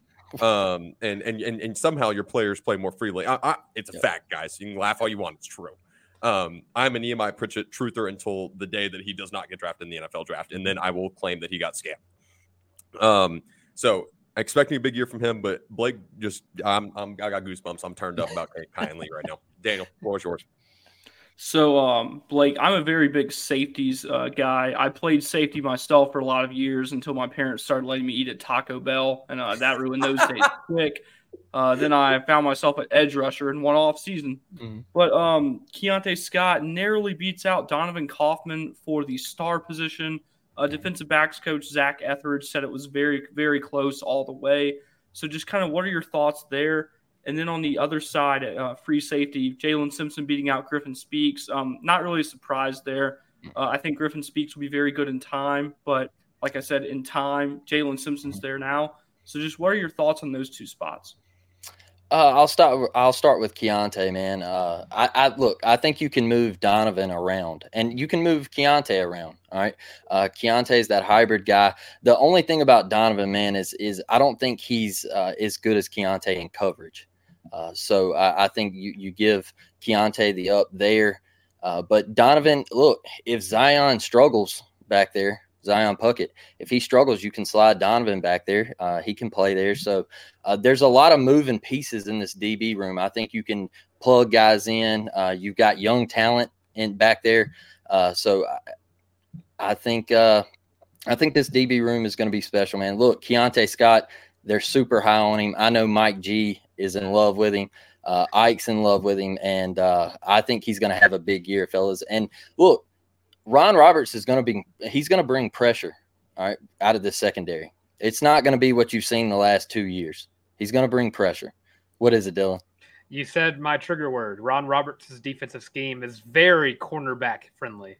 Yes, yes, he is going to bring pressure, and uh, and he's going to light these dudes up, man. Look, we've been used to the last two years, and uh, I think all of Auburn fans need to just look, take a take a breath, take a deep breath, and just remove the last two years because you're going to see something completely different.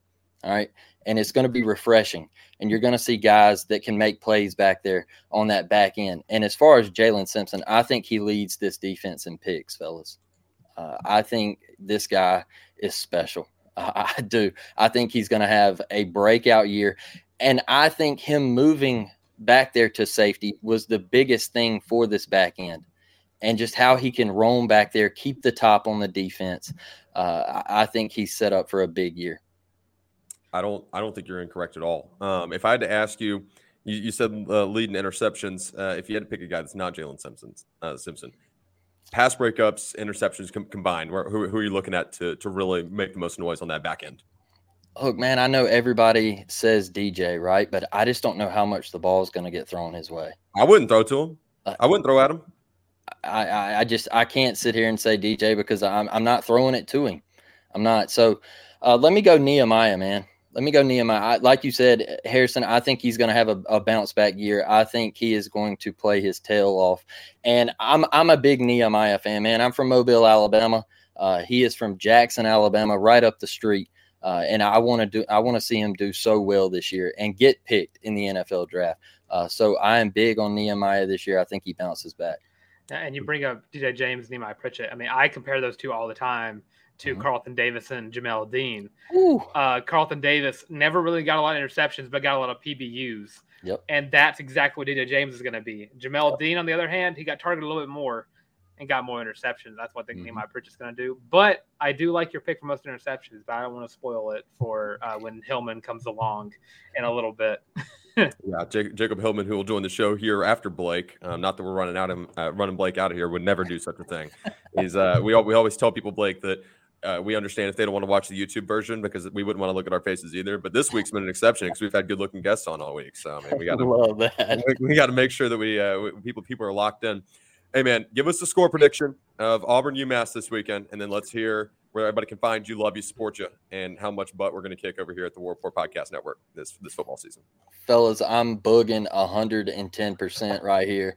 Uh, I think Auburn absolutely dominates this football game. And I'm going to start with this. All right. Hugh Freeze walking down the Tiger Walk, first game.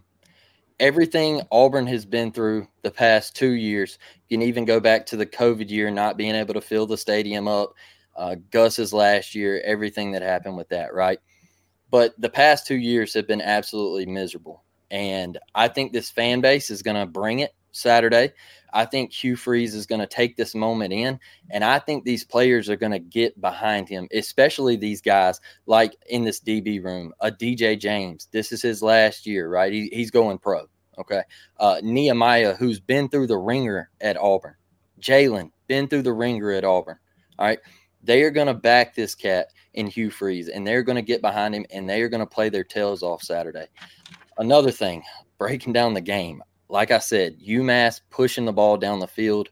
I know everybody's worried about Auburn stopping the run, but you're gonna have to push the ball down the field and try to make a big play, man. And I just don't see how UMass can do that. If they couldn't do it against New Mexico State, how in the world are they gonna do it against this secondary? Uh, I think. I think it's going to be 52 to 16 because I think Payton Thorne's going to bring it. Yeah, if Jarquez doesn't play, you're going to get uh, Damari and all of those cats, man. Battie. Uh, I'm interested to see how much Jer- uh, Jeremiah Cobb plays uh, because I'm excited to see him. Uh, the kid out in space is electric. So, uh, yeah, I, I, think the wide receivers are going to bring it. I think Auburn's going to score early. Uh, I know me and Dustin kind of went back and forth in this on the show. He thinks it's going to be a little bit of a struggle early, but I think Payton comes out. I think they're clicking, man. They get behind Hugh and uh, they light this thing up. And like I said, 16, I think they hold UMass to a couple field goals and they score a, a garbage touchdown late. And uh, I like Auburn covering. If you caught them at minus 35, I like Auburn covering by one. So I'm taking Auburn. I'm taking the over. I'm I'm straight booging. I'm I'm on the orange and blue black. Kool-Aid. I am, dude. Like uh, I just think it's a it's a different it's a different tone at Auburn right now. So uh, you know, I'm excited about Hugh. But uh, you can find us at the Uptempo Pod. Uh, we, what did Dustin say? We're moving the show to 11 tomorrow, I believe. sure. Uh, yeah, that kind of threw me for a loop. But uh, Fridays we usually go at 10, but tomorrow we're going at 11. We go now. We go on Sundays at three, uh, and then I think what do we do Tuesday? Tuesday at 7 p.m. Central live show now. Uh, so the schedule kind of got mixed up there a little bit, but uh, yeah, man, go follow us on Twitter, Apple Podcasts, uh, Spotify, uh, and and go go sub to that YouTube channel, man. I think we're at 904 subs right now, so about to break a thousand. And everybody go follow the College Loop, sub to them, man. Love what you guys do, uh, and uh, I, I you know I wish you guys the best we couldn't be happier to be working with you, Blake. Blake Lane, everybody. Thanks for joining us, buddy. Love you, fellas. Love you. All right. Now we're going to enter what I've coined the Jacob half hour, since our next two na- guests are both named Jacob. Um, and we're going to bring on Jacob Hillman of Auburn Sports Network, and he's going to talk um, about uh, our season long stat leaders. We're going to ask him a bunch of questions. We're going to bother him. It's our favorite hobby. Uh, bugging Hillman um, is is a, is a blast. Jacob Hillman, welcome back to the College Loop, brother. Good to see you. How you doing? Listen, y'all, y'all aren't bothering me one bit. I, I love joining the College Loop. Like like was saying, it, it it's always a blast joining y'all, and y'all do a great job. So I'm happy to be here, even in this makeshift studio, aka my my my, my car. Uh, we're, we're making it work. So the old Toyota 4Runner never did you wrong. no, it never has, and and I hope it doesn't at any point soon. Don't jinx that, Harrison. So I, I'm just happy to be here. And man, I'll tell you what, we had Tiger Talk a couple hours ago. Uh, this place, I don't think, is ready for the energy that we're going to see on Saturday at Jordan Hare Stadium and just across campus and especially throughout this season. it is going to be a special weekend. And It is going to be a special, special season. AJ Rivera put it well here. Jordan Hare Stadium is going to be bumping. Also, for those of you guys who have commented, keep dropping your comments, keep dropping your questions. I promise we're going to address them once we get through with the Jacob Hour um, and after Zach Card comes on. But while we've got these guys hanging out, and Dylan, I am so sick and tired of you and I playing this like cat and mouse. I'm game. I'm the producer. Okay, whatever. That's why we need an intern. If you're an intern, apply in the comments. Anyways. Hillman, we're going to ask you a bunch of hypothetical questions about Auburn football. I know you've not been asked anything about Auburn football all offseason. Um, you've not talked about it one lick. Um, nah. So let's. This, uh, this let, is my first time. I figured you probably you probably don't know what Auburn football is. I've been waiting for this moment all off season long, so I, am I'm, I'm here for it. Yeah, Pulling, I'm, out, I'm pulling sure out the Phil Collins there for a second. You're waiting I'm for gonna this let- moment. I'm gonna let Dylan and Daniel uh, run the court, run the table here on this one, um, and and I'll chime in and, and annoy you guys periodically. All right, Hillman. I gave you the list, right? You got the Yeah. you got them all thought out and planned out for who you're going to pick. Pretty much. So we're going to be picking the stat leaders for the 2023 season. And starting off, I think these first four categories are all going to be the same answers for two of them. Right. Uh, I'll let you kick it off with passing yards and passing touchdowns. Yeah, that that that's obviously going to be Payton Thorne. I think that he is the guy. I don't think that's something that is really in question at this point. Robbie Ashford, he put up a good fight in camp, but it, it was pretty clear, obviously early on, that Thorne was the guy. And, and I think Ashford's going to have his he's going to have his time, but it, it's going to be Thorne leading the charge, especially in the passing attack. Uh, Ashford will get his chances, uh, especially running the ball, and that- that will be passing the ball as well. But uh, Thorne is going to be the guy there. Not so fast, my friend. Oh my lord! What if I told you that he did not only just put up a fight, he is still putting up the fight. And all it's going to take is a Payton Thorne mistake for the Robbie Ashford train to keep on chugging along for the 2023 season because he is who I have picked for passing yards and passing touchdowns. And I will never stop supporting Robbie Ashford. All you commenters out there, I'm on the hype train. I, I, I do think Robbie definitely has the ability to do it, but I, I do. Th- I just think Thorne is, is is the guy, and I don't think Coach Freeze is one that. I think this first season he's gonna want to make he he want. I I know we've talked about this, and maybe not us, but it- it's been discussed how maybe these first three games you could see some some some different changes and, and interchangeability, but I, do think that with the way Thorne has shown leadership, being named a team captain and and things like that, I, I do think that he he's going to be the guy. He's going to have a longer leash, and he's also I don't know. I have a lot. I have a lot of faith in him. So I'm not sure. It would have to be. I think it'd be mid-season if that were to happen. I don't know if that'd be enough time for for for Robbie to catch up to Payton Thorne. So I, I I, I love your I love your Robbie fandom because I think Robbie's an incredible player and he has that ability to be a starting SEC quarterback. But I just don't think he's there yet. There's a reason. Okay, can I can I chime in for a second before Dylan bugs too hard? Already, Harrison. Yeah, I, I am. I am because I, I'm going to cut Dylan off on his whole Robbie Ashford hype train. Um, I'm not saying Robbie Ashford's not talented. I'm not saying that he doesn't have the stuff. He doesn't have the juice. I'm not saying what he did at the end of last year isn't tremendously valuable to where this football program is right now because it is. Hugh Freeze brought in Payton Thorne for a reason, gentlemen, and and Payton Thorne won the starting job for a reason. He won it. He was named a captain for a reason. He will be your starting quarterback for, For a all reason. all 12 to 13 games that Auburn plays this year. Eh, 12 to 15 if you ask Dylan because he's been chugging Kool-Aid by the gallon. Hey, But- you were also chugging the Kool Aid. We had the same season predictions. Might I Yeah. add?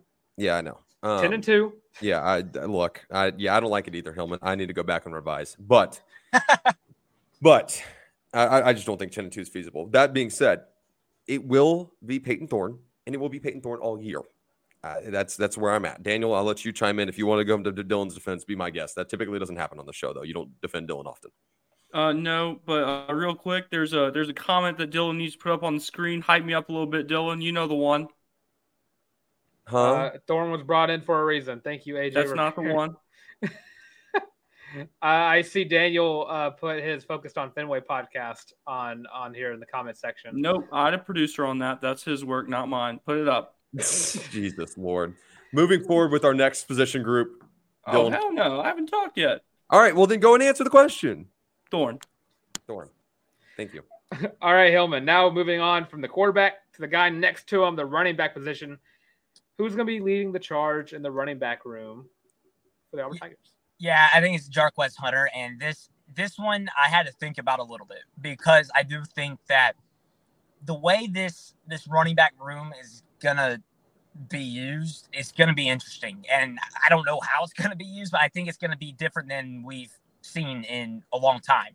Uh, th- this is one of the best running back rooms that Auburn's had, and man, maybe since uh, 2004 with Cadillac Ronnie, and, and before that with Tre Smith and Brandon Jacobs, you know, that famous picture. I think that Damari Alston, I think Jeremiah Cobb, Brian Battie, he's they're obviously all gonna have roles in this offense.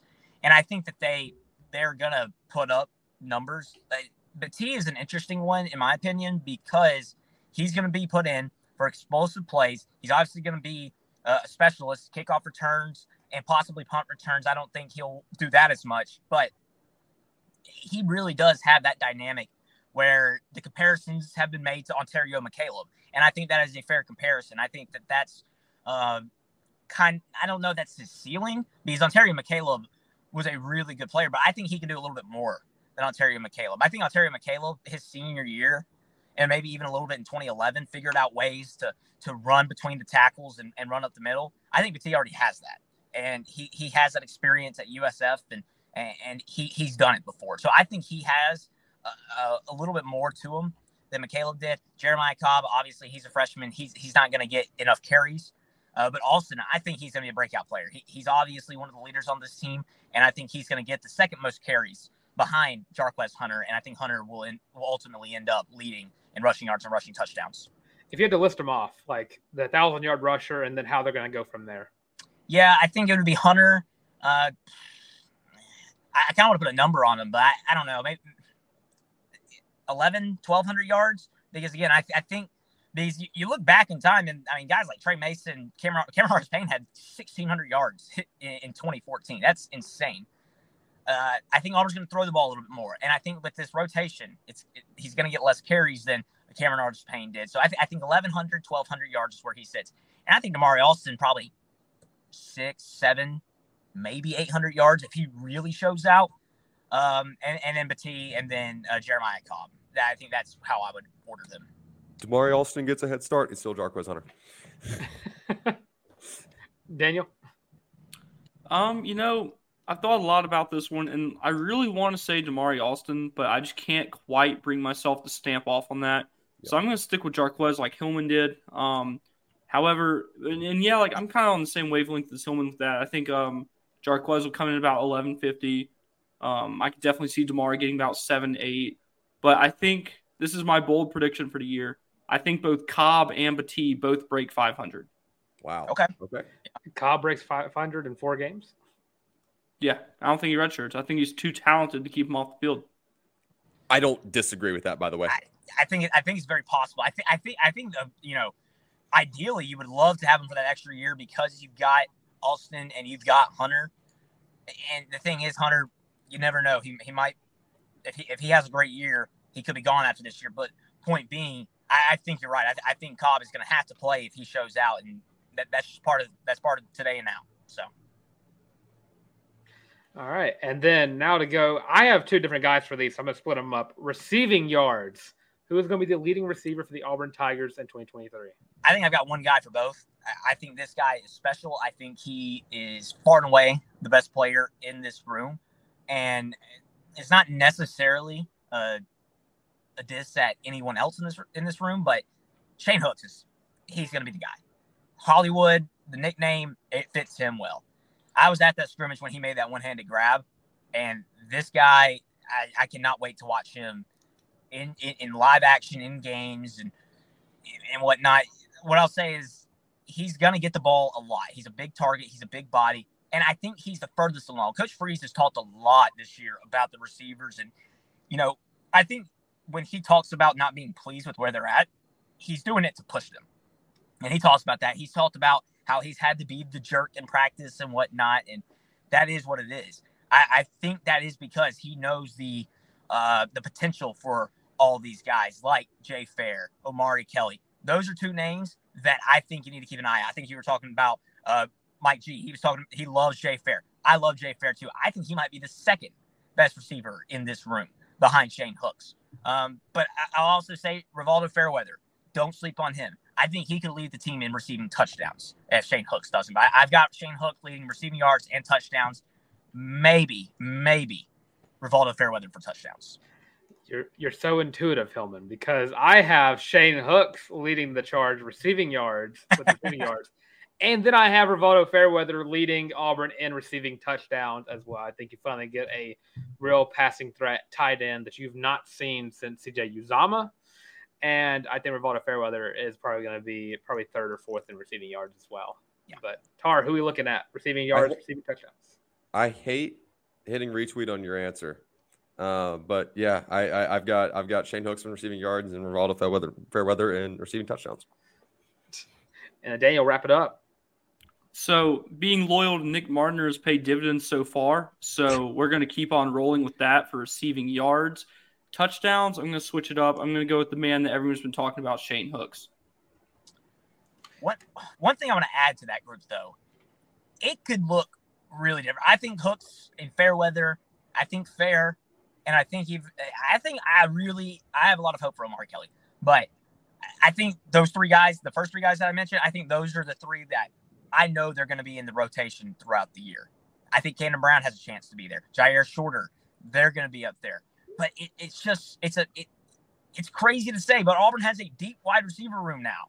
And Coach Freeze is going to be looking for anyone to step up and really show out. So I'm excited to see what that looks like uh, in week one versus what it looks like in week six, because I think it could look drastically different than it does this weekend. And I'll switch it over to the defensive side of the ball, Hillman. Who do you have leading Auburn in tackles in 2023? This was my this was the most difficult one for me to come up with. The two leading returning tackles were Cam Riley and Keionte Scott. And I kind of want to pick Keionte Scott. But it, it, it's tough because I when I think about a lot of the games that Auburn's going to play, I don't know how much uh, these teams are going to be running the ball because that that is where Keionte Scott's going to make his money uh, in the run game, making tackles. So I still think I'm going to go with him because I just think that he's that kind of player. I think that in that star position, it's going to be way different for him, and he is really embracing that role. He he's excited about it, and he's ready to go hit somebody. So that that I think I think Scott steps up a lot in that star role and and really steps it up, especially in the run game. I, I think his coverage, uh, it's it's solid, and he can play cornerback, but because of how well he can tackle and how well he pursues the ball, I think that's where they really like him. They want him uh, really stuffing the run game. Yeah, I, I do like that answer a lot. I'm gonna keep my transfer portal train running because I have Austin Keys okay. leading Auburn in tackles. Uh, I think he's the best linebacker on the team by far, and Auburn has had a pretty good track record of having linebackers leading the team. So I'm a yeah. I'm a rock with the man Harrison's guy Owen Pappoe 91. Like I, it was crazy to look at the numbers again and see from 91 to about 65 tackles. Pappoe had 91 and uh, and Cam Riley had 65 or so. That was that that was jarring to see, and I, I think it'll be closer this year than that. I mean, they didn't call OP the freak for no reason. Um, no, you're I, not. You're not wrong. sorry, I had I had an opportunity to talk about Owen Pappoe in the show, and I had I had to please it. Um, you got Owen Pappoe, Kai, and Lee. Nehemiah yeah, I know. I'm really. I'm having, great, I'm having, a great time, and we're about to give me an opportunity to talk about somebody else too that I really like to talk about. Um, Jacob Hillman's absolutely right. It's Keionte Scott. Um, someone's got to stop the damn run, and I don't know who it's going to be. and I'm just I'm just being candid with you guys. Um, I, I think someone's got to step up in, in that front and uh, and like like Hillman said, fitting the mold of that star position and embracing it, uber uber important. Uh, I've got Keionte Scott. And Daniel, what you got? Keionte Scott for me as well. Keionte Scott. Well, as far as stopping the run, I don't want to go with because I don't think we're going to mention him further down. Marcus Harris, that guy, he's going to be really special this year, especially in run stuffing, and I think he even has the ability to uh, to, to rush the passer as well. He, he's going to be really good this year, and I think I think his leadership is going to show out as well. Yeah, I think we talked about with Dustin too. Uh, I brought Larry Nixon and his ability to stop the run. So linebackers are going to be very prevalent, hopefully, in this defense. But now to move to sacks. Hillman, who you got leading the leading Auburn in sacks this season? See this this one, I said the last one was more difficult, but I think this one might be the most difficult. I'm see, I don't. I, I, it's hard to say who's I don't know who's healthy right now. I don't know who's going to end up starting most of these games. I, I think it's going to be one of the guys at the Jack, unless there's a massive rotation, because y- you've got uh, Jalen McLeod, but I'm not sure how healthy he is right now. Elijah McAllister, obviously, Poseidon Silikite. I think three of those guys, they're going to get after the passer. I just don't know who's going to have enough opportunities to do it. Um, but I'm still I, I have a lot of hope for McLeod. I think if he gets healthy, I think it's him, and I, I think he's closer than maybe I think. I think that maybe by I think he might not play as much this week, and then going into Cal, he'll be fine. So I like Jalen McLeod. I think coming out that edge position, I think that he's going to be a really good player. Well, I think it's going to be the first time in a long time, uh, or even ever, that Auburn has a true freshman lead the Okay. Tigers in I like sacks. you're going I got I got Keldric Faulk stepping up uh, whenever he finally gets that starting nod and leading the leading the charge in sacks. Daniel, who you got? You saw that train going? You just said Yeah, I just the fact that they keep building Auburn student housing right on train tracks is just that's something I'm gonna have to complain to Mayor Anders about because this is ridiculous. But anyways, um, what was the question again? Because I Sacks. could not hear. Sacks. All right, sacks. Marcus Harris. I like that pick because I think he's going to have a special year, but it's just so hard for a defensive for a defensive tackle to do that. I think he has It the is. ability to do it. A I think special he- one to do it. Yeah, he, he's the guy that can do it. It's just so tough, man. Keldric Faulk and tweet. There we go. I love All right. this Keldric Faulk. Th- This this kid's playing on Sundays, folks, and it's going to take him two to it's going to take him three seasons to get there. Yeah, and Three seasons. I, I love all, all everything, all the talk around him, all the hype around him. He's getting these preseason All American honors. That's a big deal. So I, I I love seeing that for the kid. His film is is disgusting. Yeah, he's absolutely good. And now for the fun stats. Interceptions. Who's going to lead Auburn in interceptions in 2023? I could go a lot of ways with this one, but I, I'm going to go with the simple answer. I'm going to I'm going to go with DJ James. I, I think the veteran presence back there. I think the guy that he really showed out last year. Obviously, Auburn only had six interceptions last year. That's hard to believe, and four of them came under Cadillac as the interim head coach. So it's one of those things that you don't really have a lot to pay. And this is the most veteran group on the whole team. This is the this is the one group that's returning pretty much everybody and adding a couple pieces. But this this this stat in particular, it's hard to say because we don't know exactly who the best ball hawk. We've obviously seen Nehemiah Pritchett. We've seen Jaylin Simpson really show out in that aspect in, in prior years, but I don't know. I, th- I think DJ James really solidified himself as the number one guy back there, and I think that he uh, will, will do it for Auburn. Well, if you've been listening to the whole show, everybody at home, you already know who I'm going to pick here. I'm picking Jaylin Simpson. I think the safety is going to lead, lead Auburn interceptions. I like DJ James. I don't think he's going to get a lot of interceptions. He's not going to get targeted, and then when he does, he's going to bat the ball down. He's going to get, he's going to lead Auburn in PBUs, J Simp, and interceptions.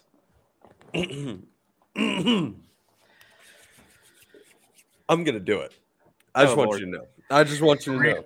Really? Um, I'm gonna do it. Um, and it's gonna be part of his campaign to take him uh, take him up to a first round draft pick in the NFL draft in 2024. Are you going to go with the freshman or I just said the 2024 draft. I didn't hear 2024. I just heard drafts, and I was like, "Oh, this is No, this is no, Kyan- I'll, I thought I'll it was start my, I'll Lee. start my Kayin Lee tw- first round propaganda in two years. All right, we'll get there. Nehemiah Pritchett's going to ball the hell out this year, folks. Um, they're not, uh, opponents are not going to throw the ball at DJ James, and and that that's a layup answer when they do. He's going to bat it down. And Hillman, you're absolutely right. He's going to pick a lot of people off this year. Um, Nehemiah Pritchett's going to do it more. Um, I, I've, I have him leading in pass deflections. I have him leading in, in interceptions. He needs a big year. He needs a bounce back year. And and I'm telling you, if I've said it once, I've said it a million times. That guy's special. He got better last year. Um, his separation uh, uh, is is none now in terms of uh, let, letting guys get around him. He he just the last four games he was a different ball player, and I am super super high on the things that that guy that kid can do with the ball. No, excuse me, when when, when the ball is being targeted and uh, to his receiver and his man. Um, he's, he's just locked down, and and I, I expect a really big year from him. So I'm I'm I'm saying Nehemiah Pritchett, and if I'm wrong at the end of the year and the dude still goes first round, I don't apologize. And if I'm wrong at the end of the year and he doesn't go first round, I still don't apologize. So Daniel, Four guys on here, four different answers. Love it. I'm going with one that has not been talked about at all, and I feel like it's just very disrespected's not the right word, but just he's kind of hiding behind all the stars in this DB room, and that's Zion Puckett. You've got two Love years it. of starting experience back there, um, and I think he's going to find himself targeted a lot. So I think he's going to have plenty of opportunities, and I think he's going to capitalize. I, I think Think this. something I up here to do, Keontae. I think this is a question we could all be wrong on. I mean, Yeah. honestly, I mean, th- this is this this room is. like I said, just last year with so few interceptions, it's hard to predict who's going to be the guy this year. So I, am excited to watch them play. Right on. You're right, Hillman. I'll go with my second choice then. Keldric Faulk is also going to lead Auburn interceptions as well. and then the last one, I have a little fun one for you, Hillman. Defensive okay. touchdowns. Yeah. Who's going? Th- th- this one, you know, I kind of had to get, you know, you had to get random with this one because is it going to be fumble recovery? It's probably going to be pick sixes. So I, I, would think two is probably the is, is, is the number. It's got to be one of the guys we just mentioned. I think. I, I fine. think I'll, guys fine. I'll take Nehemiah Pritchett again. Why not? I think I think Nehemiah Pritchett has that pick six ability. He had one against LSU in 2020. I, I think he's got the speed for it. Sim, Simpson and DJ DJ James obviously had one last year against Western Kentucky, but I, I think that they, I don't know if they have the the, the, the speed that Nehemiah Pritchett does. I, I think Nehemiah Pritchett can get two pick sixes this year, and who knows? You never know. They, they he could pick up a fumble and, and run it back. So I, I like Pritchett as my answer here. I'm rocking with my guns here. I got Jason. Uh, you mentioned he doesn't have the speed, but he does have the agility. Dude is like a dude is a route runner in the defensive backfield. So I think Jason's gonna get those two pick sixes uh, this season for the Tigers. I'm staying with Nehemiah Pritchett. I wasn't joking. and Daniel, are you gonna stick with? I'll stay with Zion. Why not? I can see he he hey he I, I think he plays a lot like Smoke Monday, where he could, you know, always flow across the middle. And no, not that way. Uh, you know, he, you know, he's roving the middle. He's roving the middle of the field, and that's how he got his pick sixes. You never know. I, I, am gonna I, am gonna do some slandering real quick. Uh, Smoke Monday never had an interception where he actually made a good defensive play on the ball. Nah, I think that Tennessee one. I think that was a pretty good play. All right, I'll give, that one. I'll give you that one. I'll give you that one. I'm not running you out of here, but we are 15 minutes behind schedule. Um, so I'm going to get, and not your fault at all. Not your fault at all. Um, we'll go to 9:15. It's fine. Well, uh, yeah, it's the college loop. We're behind schedule. What else is new? Give us your score prediction for Auburn UMass on Saturday. Tell everybody where they can find you, love you, and support you. All right. Uh, yeah, Saturday is going to be interesting because I think UMass having a week under its belt, I think is going to help them a bit. Yeah, Auburn has film on them, but I think also the defense is going to it's going to take a quarter, maybe two, maybe the whole half to really get adjusted. Especially their quarterback, he seems to run the ball pretty well, and I think he can find some success there. So I think UMass will will score a little bit early. I, I think they'll get to 17 or 21 points. So I, will put them at 21. I'll be pessimistic a little bit. I'll say Auburn scores, though. Auburn's going to score 49 21. That's my okay. final score prediction. 49 21. Where can everybody find you? Follow me on Twitter at Jacob Hillman AU. Also follow at AU Sports Network. This weekend, it's a big one for the broadcast. Jason Campbell will be uh, will be starting his role as the color analyst next to Andy Burcham. So tune in beginning at 11:30 a.m. Central Time for the Tiger Tailgate Show, and then obviously kick off at 2:30. Uh, so you can find that broadcast on the Auburn Tigers app anywhere in the world. So uh, make sure you tune in for that. And again, uh, thank you guys for having me on. I always enjoy it and never hesitate to reach out and have me on. I, I love doing this. So, uh, War Eagle guys. Jacob Hillman, you're the man. War Eagle, buddy. See you soon. Jacob Hillman, AU Sports Network, everybody. So, before we get our next guest, it's worth mentioning Utah is currently at 17 to 3. You, you That's all well and good. That's all well and good, guys. But I'm gonna I'm gonna put the big boy pants on here. I'm gonna step into the driver's seat. I'm it is my utmost pleasure to introduce one of my great personal friends, very very talented writer, the one and only sports editor of the Auburn Plainsman, Jacob Waters. Get my boy in here. What is up, Jacob? How's it going? What's up, Daniel? Thank you for the uh, kind kind introduction. Oh, and I forgot to mention guest on the Paul Finebaum show. That's true. A personal, another personal friend of Pine, Finebaum. Welcome, welcome aboard. Hook us up. Yeah, J- Jacob, thanks for being flexible with us, man. We, uh, yeah, course, if, if, we're not running behind, we're not on the college loop. Um, yeah. So, what else is new? Daniel, you got the keys. So, with our good friend Mr. Waters here, we are going to be talking about the top five games this season. I think the most economical way to go about this is five, five, five, five, four, four, four, four, and so on, as opposed to just list, list, list, list. So I'm not going to stall because, like everyone said we were running behind. So, Jacob, what is the fifth most important game for Auburn this season? Yeah, I was putting together this list this morning, and um, at five, I have the uh, Auburn versus Georgia game. I just think, um, I think with that Georgia matchup, you know, I'm not really expecting Auburn to win win that game. So I think for Auburn, it's everything to gain and nothing to lose. So if Auburn comes out and loses by like three touchdowns at home, yeah, that would suck for Auburn, but it wouldn't be the most surprising thing. But if Auburn just keep it close for a little bit, I think that would turn um, a lot of heads. And then just because obviously it's a big rivalry game, I have that at number five on my list. Dylan? I also have the Georgia Bulldogs at my number five slot. Uh, same reason you said. I think this game could be very reminiscent of the 2019 Georgia game, 21 to zero, but like neither team is really doing anything. Or was it 21 to 14? Which one was that one? That was the I'm final score. Uh, 21-14. Auburn was down 21-0, yeah. I, I think I think this could be very reminiscent of that. Georgia very str- struggles a little bit on offense because I just think that they just do sometimes. I think Auburn could find a way to be a little sneaky, but I just don't think this Auburn team is good enough to beat this Georgia team quite yet. Fellas, I hate to sound like an echo, but Mr. Waters got it right. Uh, this, this is the fifth most important game on the schedule. The University of Georgia Bulldogs. Everything, everything to gain for Auburn, nothing to lose, like you said. I'm going to switch it up here. Um, Arkansas is a team that a lot of people think is above Auburn right now. Uh, Dylan and I are very staunchly opposed to that viewpoint. So I think the fifth most important game of the year is when Auburn goes up to Fayetteville and proves that take wrong. Sure. We can keep rolling. So Jacob for number four, who you got? Yeah, I have the Arkansas game that you just talked about. Um, I think the reason for me is that's the final SEC game before that Iron Bowl.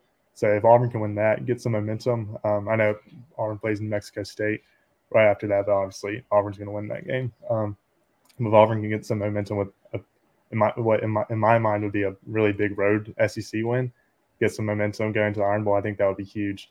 And if you look at the games before Arkansas, you have Ole Miss, Miss- Mississippi State, and Vanderbilt, which are all like really winnable for Auburn. So if Auburn win those three games, then beat Arkansas, then beat New Mexico State, and be on like a five game winning streak going to the Iron Bowl, I think the Arkansas game could be really important for maybe not necessarily just for that game, but for setting up for that Bama game in two two weeks later. I have I have the LSU Tigers as my number four pick. Uh, the Tiger Bowl, as you will.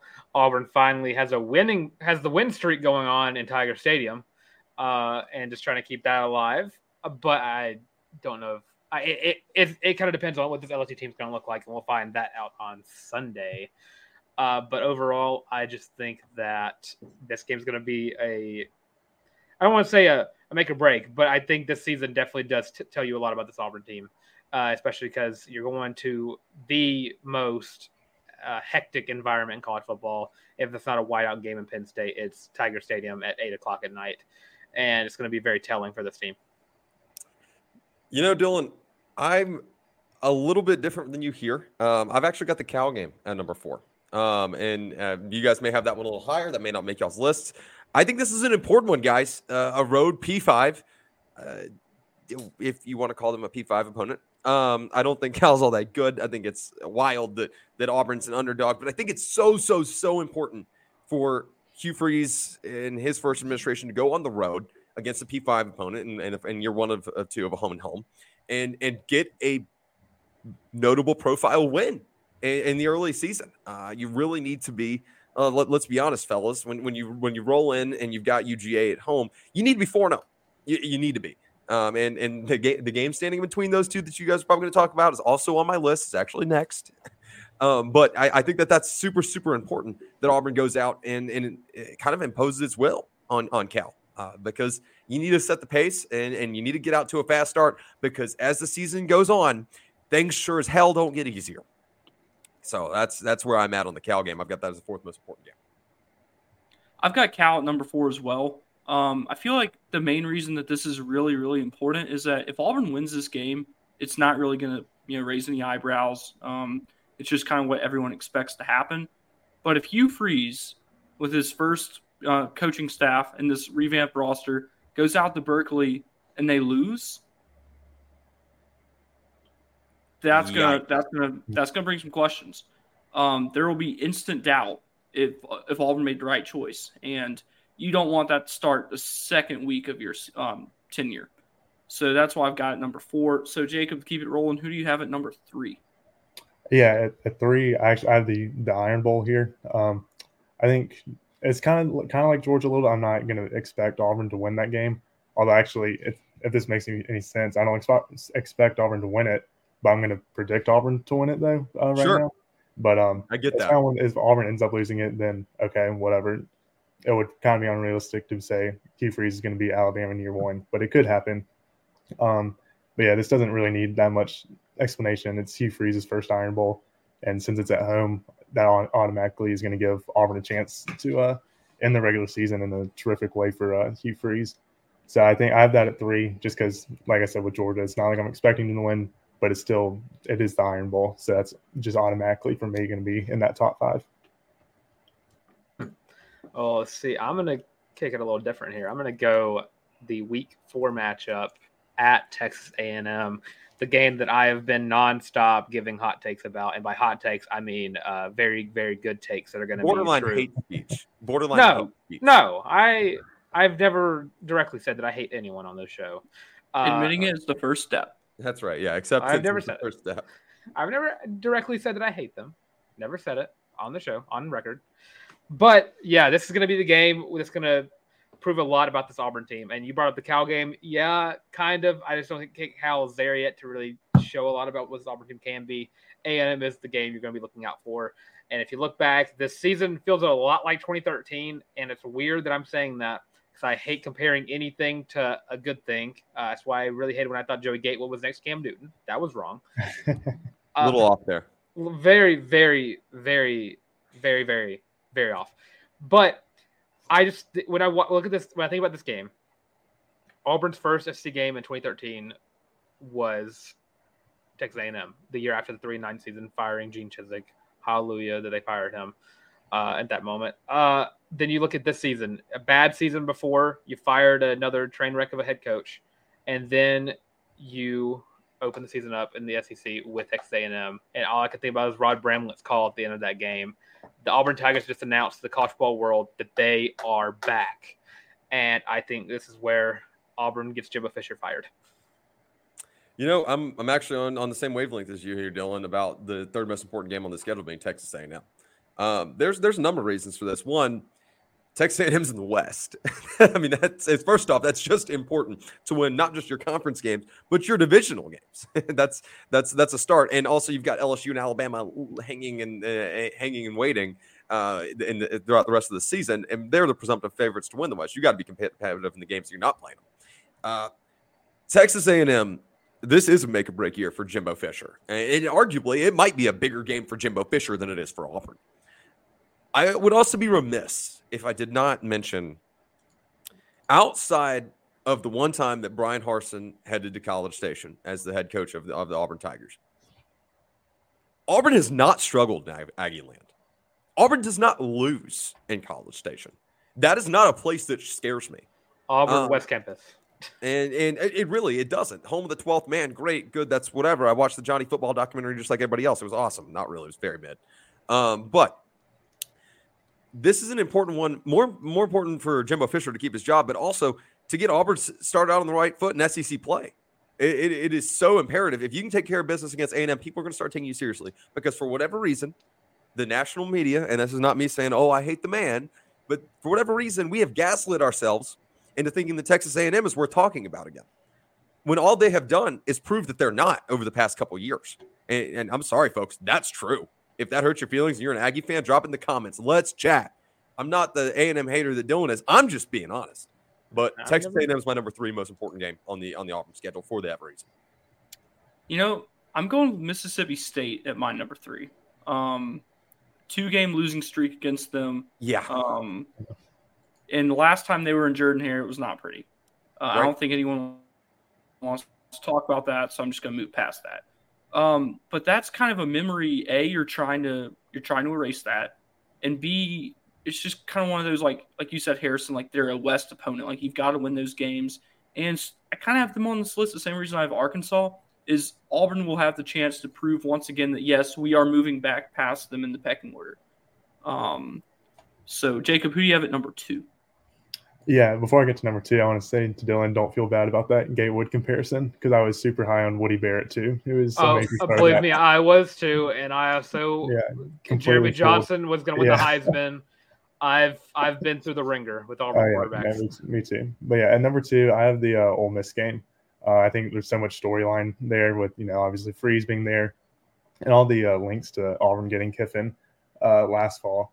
and the atmosphere is just going to be absolutely electric. Uh, I think it would be, which is how hyped that game's going to be. It would be pretty bad for Auburn to lose that. Um, and then you got to think of the schedule before that Ole Miss game. You got A and M, Georgia, and LSU, and um, to me, those obviously Georgia and LSU are really losable. Um, and then A and M, in my opinion, is too. So if Auburn came out and started off, let's say, zero and three in the conference, and then lost to Ole Miss too, that would obviously be that would be an zero and four start. Um, that would be an 0 4 start to the uh, SEC play, which would obviously not be a, good start at all. I'm gonna I'm gonna rock with you here. I also have the Ole Miss Rebels at the number two, the highest ranking I'd ever give them in anything. Uh, but yeah, you bring up the storylines of this game. Hugh Freeze uh, playing against Ole Miss, uh, his old his old team that he brought up from the ashes that now they hate him for, uh, for whatever reason other than the fact that they I'm not going to get into that. Uh, but yeah, the storyline uh, and it just all just rings. Just this is going to be a great game that Auburn's going to win uh, because history has shown that Auburn owns that state in the West.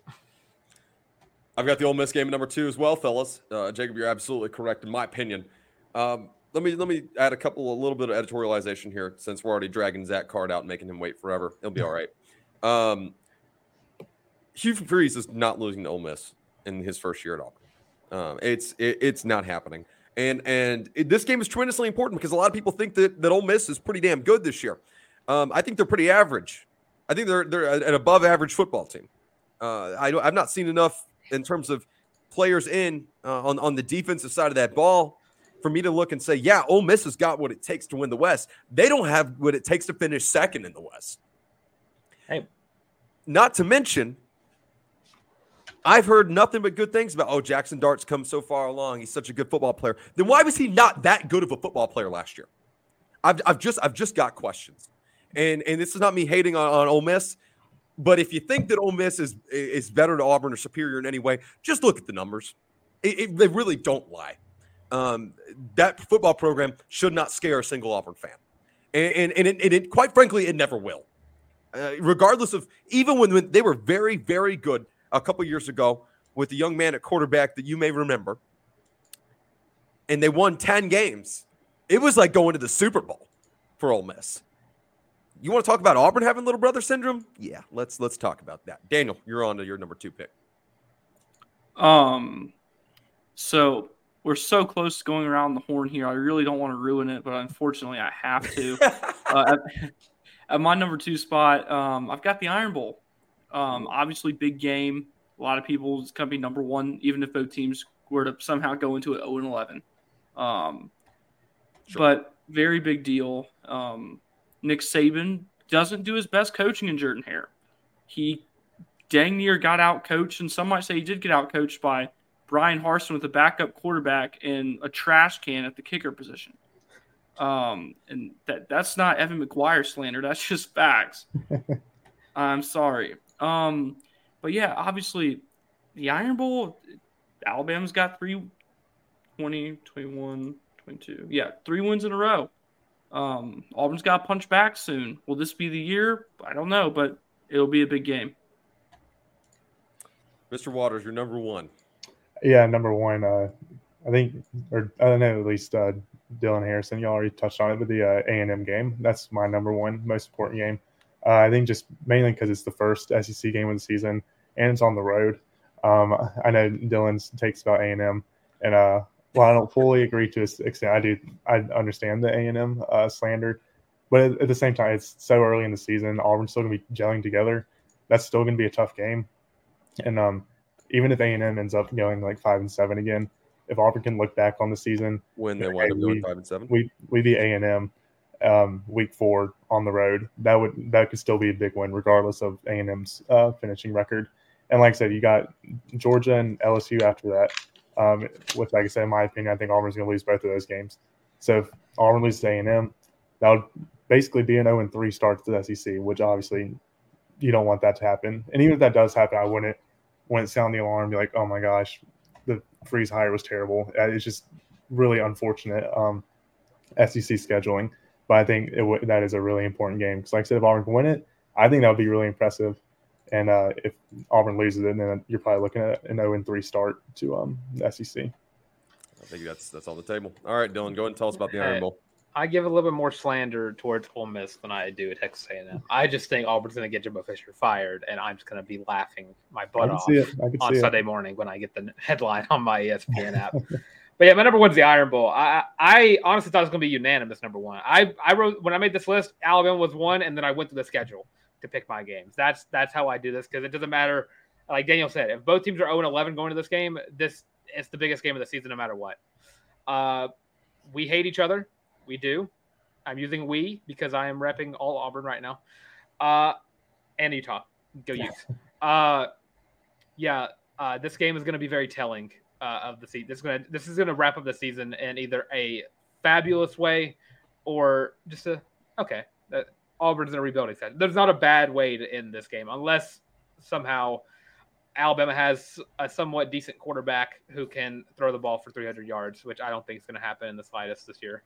Uh, but when I, I compared it to 20, 20, 2013 when I mentioned Texas A&M, I might bring it up again. If there's ever going to be a year where an Auburn football team should not beat Nick Saban on the on the latter part of his career, this would be the year. You know, Dylan, I really did this to shock everybody. I left the Iron Bowl off my list. Yeah, sure. Yeah. Go ahead and talk about the Iron Bowl. Yeah. So I had the Iron Bowl at number one. um, there is so much element that like Dylan just hit the nail on the head. Um, it really does not matter. Um, in in not just in in in an Auburn Alabama lore, if you will, not in just an Iron Bowl lore. In the state of Alabama, nothing matters more than the Iron Bowl. Um, you are a king for 364 days, and then you play it again. Um, it does not matter which you know which team comes in favored. It doesn't matter who's got the Heisman favorite, or if, if one of those teams has a guy that's slung, slung the rock for like a million yards. It doesn't matter. Um, it is the ultimate equalizer. There is a tangible difference in atmosphere. My senior year, Auburn was six and five going into the Iron Bowl, and it still felt like both teams were playing for a national championship because you are playing for a state championship in the state that college football matters more there than anywhere else. Yeah, That's a fact, folks. There's no pro sports, and Mississippi's irrelevant. Um, I will say this much: it is not going to be a measure. Jacob, you, you hit you hit the nail on the head. There is not a measure of is Hugh Freeze successful or not. As long as you play him reasonably close, even if you lose the ball game, it's okay. I do think there's a real world where Auburn has eight or nine wins going into the Iron Bowl. Does anyone in this room know the success of Nick Saban against an eight or nine win Auburn team? I do. It's not good. Folks, I'm, I'm crazy. And, and, and, and Waters, I usually don't sunshine pump this hard for football. That's usually my basketball shtick. I'm drinking the Kool Aid. I think the Auburn Tigers are winning the Iron Bowl this year. And I think it's the most important game in the schedule every year, but certainly this year. So, Daniel, go ahead. And my job here, uh, Waters, is to bring everyone back down to earth after something like gotta have one. Someone has that to. matter. Hmm. Um, I call them the sunshine pumping twins. But anyways, the Wait till kind of basketball season. oh I- Yeah. I'll, I'll check you on it then too, and just kind of come back in. Um, unrealistic expectations. I'm not saying they're unrealistic. Lead to disappointment. Shout out my brother Chris Mendoza over at the Auburn Villager. Great article he wrote. Go check it out. Um, but anyways, my most important game of the year, and I'm not going to spend too much time elaborating on it since all three guys already spoke on it. But the Ole Miss game gets it for me. Right on. Jacob, can we get a score prediction for this weekend's matchup against UMass and where everybody can find you, follow your work, and, uh, and, and, show some love? Yeah, um, I'll do my prediction first. I think right now I'm saying that 41 to 10 Auburn. Love it. Um, I think kind of like Jacob said before me. Um, I think maybe that first half Auburn would take some time to get rolling, but by that second half, I don't see Auburn having any problems. So I'll go 41 to 10, and uh, y'all can uh, just follow me on Twitter at Jacob Waters underscore. Right on, right on. Check your workout over at the Auburn Plainsman as the sports editor, correct? Correct. All right, man. Well, you're a friend of the program now. Thanks for so much for joining us, Jacob Waters of the Auburn Plainsman. Everybody. Thank you for having me. Yes, sir. All right, now we've kept him waiting for literally a half hour. Uh, and he's rounding out the show. Make sure you're dropping your comments, asking your questions. We're still going to have an open question session. That's not getting thrown away. We're going to take care of everybody. We've got questions we want to answer. I want to welcome up Eagle Eye TV's very own scholarship award recipient, Zach Card, absolute dog. Bring him on the show, Dylan. There he is. Zach. Hey, how y'all doing? Hey, we thought we'd uh we'd just uh, let it marinate, you know, um, and let you hang out. so Hey, well, you know, I was kind of hoping y'all y'all go a little bit over. Uh, Colin, our boy Colin, double booked me tonight. I was at the Auburn soccer game doing a package, so I Oh, it I all was worked crossed out. my fingers. Yeah, it worked out perfectly. Well, we ran not just a little bit over, we ran a lot over. Um, Yeah, so, that's Zach, right. thank you for being flexible. Um, thank you for coming back on the show, friend of the program. Uh, glad to glad to see you. We're Been talking Auburn floor, Auburn ceiling. Um, Daniel, you want to run this one again? I'm going to let you run point again if you want to, buddy. My, my voice is a little sore. Yeah, I got it. So, um, Auburn floor, Auburn ceiling. There is a lot of discrepancy there, and there always is. That's just not exclusive to. Am, am I coming through? My my Wi-Fi is pretty bad. We've got you. We've Hey, got yeah. you. Dylan. Okay, cool. Just want to make sure. Just want to make sure before I spend a bunch of time talking for no reason. So, um, every year there is a very, very diverse range of what Auburn fans expect the team to do. Even last year, I remember seeing on Instagram one person thought we were going to go three and nine, and one person thought we were going to be in the playoff. Um, so it's just it's just par for the course. So, Zach, what's your floor for the year for Auburn? So my floor, I've got us at four and seven.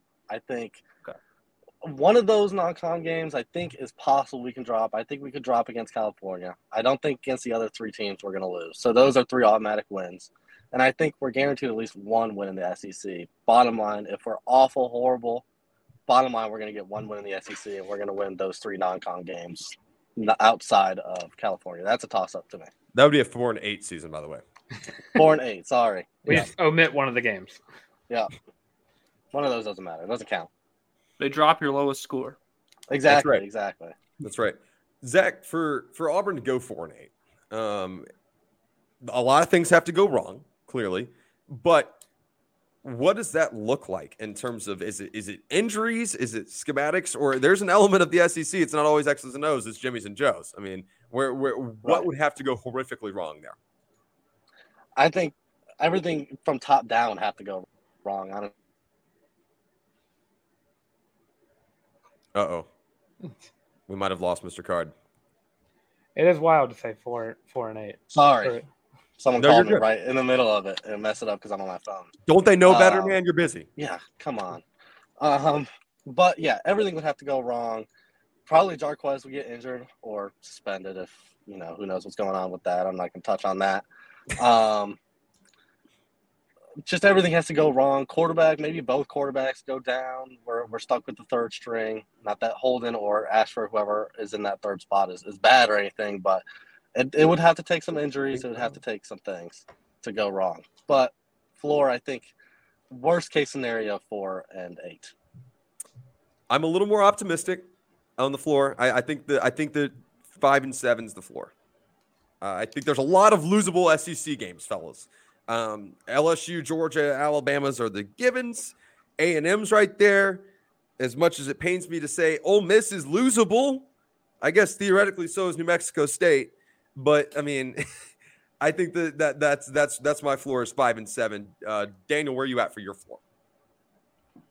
So my floor, I'm thinking five and seven as well. Um, obviously the three uh, group of five team or two group five, one FCS.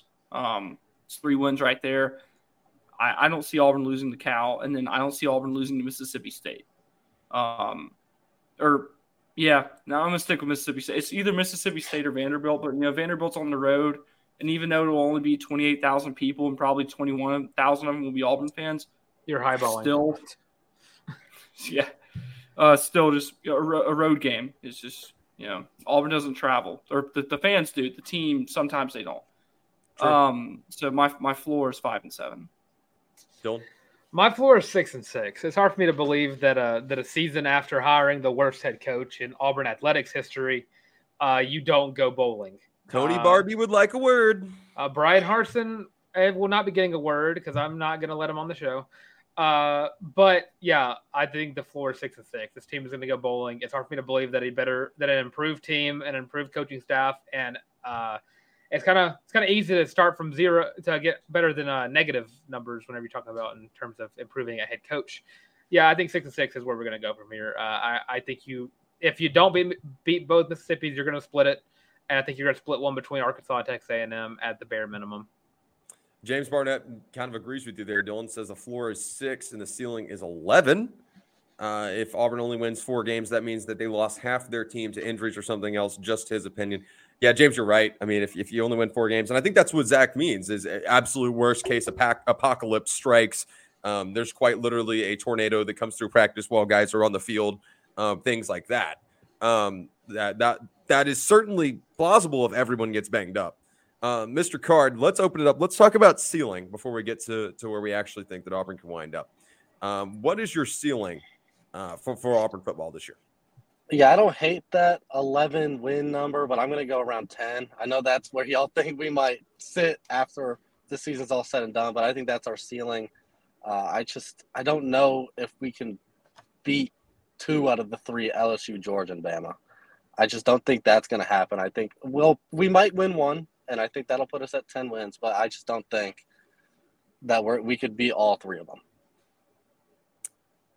AJ Rivera says floor is six and seven, losing bowl game. Ceiling is 11 with a bowl win. That's something important to mention. Um, I think that if you're looking at including the bowl record, um, I think seven and six would be would be the floor because I actually think Auburn's going to start winning bowl games. Um, that which will be We'll refreshing. um, Daniel, your your ceiling for this team. Um, so my ceiling is nine and three, and then you either go to New Orleans or Tampa um, for a bowl game, make some noise there, and win. Uh, to be ten and three on the year, I'm I'm with Zach. I'm just not. Th- those three games, man, um, Alabama, Georgia, Texas A&M. I think one is a realistic number, um, and I think you'll slip up somewhere before that. Um, like outside of those three. So I, I really, I think nine and three is plausible, um, but I don't see anything um, higher than that at this point. Um, if Auburn, you know, gets rolling out of the gate and goes into the Georgia game 4-0 and shocks the world, then I definitely like to revisit this discussion. But Sure, and we will. Um, Dylan, uh, we'll I'll, I'll let you go first. I'll go ahead and cheers you on the Kool Aid though. Cheers. Wrong side. There we go. Cheers. Yeah, my ceiling is 11 and 1.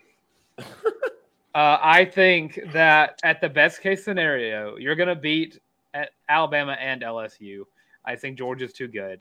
Uh, so think my ceiling is a West uh, championship. Uh, yeah, that's where I'm sitting at. I think you just take down LSU at, in Tiger Stadium and take down Alabama to the off the season. I'm not that.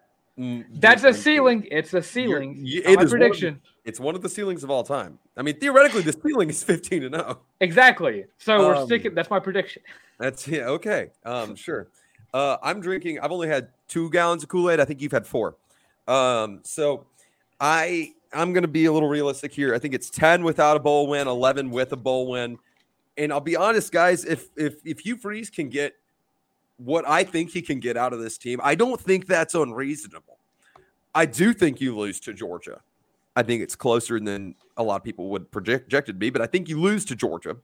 I do think that you go to L- LSU and probably fall in Death Valley. And I mentioned earlier in the show, I do think Auburn can win the Iron Bowl this year. I think the path is right there uh, in, in front of you. 10 and 2 feels on the table. At that point, you probably finish what second in the West. LSU wins the West. They go play Georgia and in Mercedes Benz Stadium. Have fun with that. Better you than me. Um, and then you go to a, a, bowl- a bowl game and, and you finish the season 11 and 2. I do want to put it out there though. If Auburn finishes the season 9 and 3, goes and wins uh, what a, a Sugar Bowl um, and goes uh, or or similar. Sugar, you know, it's like when you go to a rental car place, it's like Kia Kia Soul or similar. Yeah, Sugar Bowl or similar. and and and wins, and, and you have a 10 win season. Under year one of Hugh Freeze, not only is this season a success, it is a astronomically tremendous success. If you have a double digit win count in year one, I mean, there's not going to be a soul within light years of this college football universe that doesn't think that Auburn hit a home run hiring Hugh Freeze. So, um, I, I mean, if you hit the ceiling that I think is truly attainable, and and Daniel Zach, you, you guys mentioned too uh, as well, nine wins in the regular season, possibly going and winning a bowl game. That is huge, right? So uh, it'll be very interesting to see how that shakes out. Card, I do want to get where you think Auburn will be this year. I'm thinking seven, eight wins. I'm going to err on the side of eight. So that's where I think we're going to go. A little bit above the middle of the pack, but I think with the SEC, everyone's so good. Anyone could be anyone any, on any given week. I mean, we could lose to Vandy in, in Nashville. We could lose to Mississippi State. I think any of these games are winnable and any of these games are droppable. So I'm going to go kind of right down the middle, eight and five. Okay. I like that. Um, Dylan, Daniel, yeah. and I um, have already given our season predictions, and I somehow landed on 10 and 2. I know I'm smoking something, and I need to figure out what it is because I have a problem. Um, I do want to get your UMass score, uh, Auburn UMass score, while we still got you. And then Daniel, Dylan, and I will give our revised UMass score. I had to rethink some things, mostly because I forgot about the running clock feature, um, which actually alters my score kind of significantly. Um, so I want to get your Auburn UMass score and get and give us where you uh, where where you think that Auburn can excel on Saturday and what's what's successful for Auburn on Saturday. Okay, so I've been thinking about this all the whole soccer game. I haven't really been focusing on the soccer game. I'm thinking of what I'm going to say for my score prediction. I think it's going to be 47 to 17. It was kind of I, I was sitting at 52 before. I think it's going to go down 47. Uh, we don't hit that 50 burger quite uh, quite right. Um, but yeah, 47 17. I think we're going to come out early, air the ball out. He was going to show a little bit of the offense off that we didn't see on A Day because of all the rain and how nasty that weather was that day. I think he's going to show off a couple things, and we're going to start cruising on them. Uh, and like Mike G said earlier, that we're going to probably let up a trash, garbage time touchdown, uh, or field goal or or, or two. Um, so that's how UMass gets that 17. Oh, Daniel Dylan's got the ultra boog on right now. I'm i got ready. the orange and blue goggles on. Let's hear it. Go ahead, Dylan. The Auburn Tigers are going to cover that spread. I'm going to stick with Mike G's uh, thing, cover the spread by one. I got 40, 49 to 10, covering the spread by one. And on their route to a 10 and 2 season where they will finish third in the West and play Wisconsin in a bowl game. Right on. Okay. Oddly Wisconsin. specific. Carry yeah. On. It happens. It happens a lot. okay. Daniel, your score prediction. If Daniel is still alive and well. If not, I'll go ahead and say him. mine is 45 13 Auburn.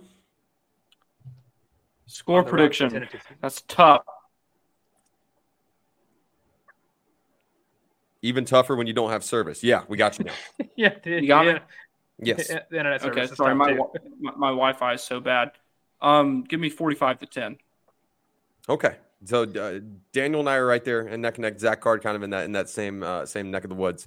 Awesome. So that's uh, that's where we're at. Drop your uh, score predictions for those of you guys hang out in the chat. Start throwing the questions our way because we're going to start opening this up as soon as we kick Zach Card off. Just kidding.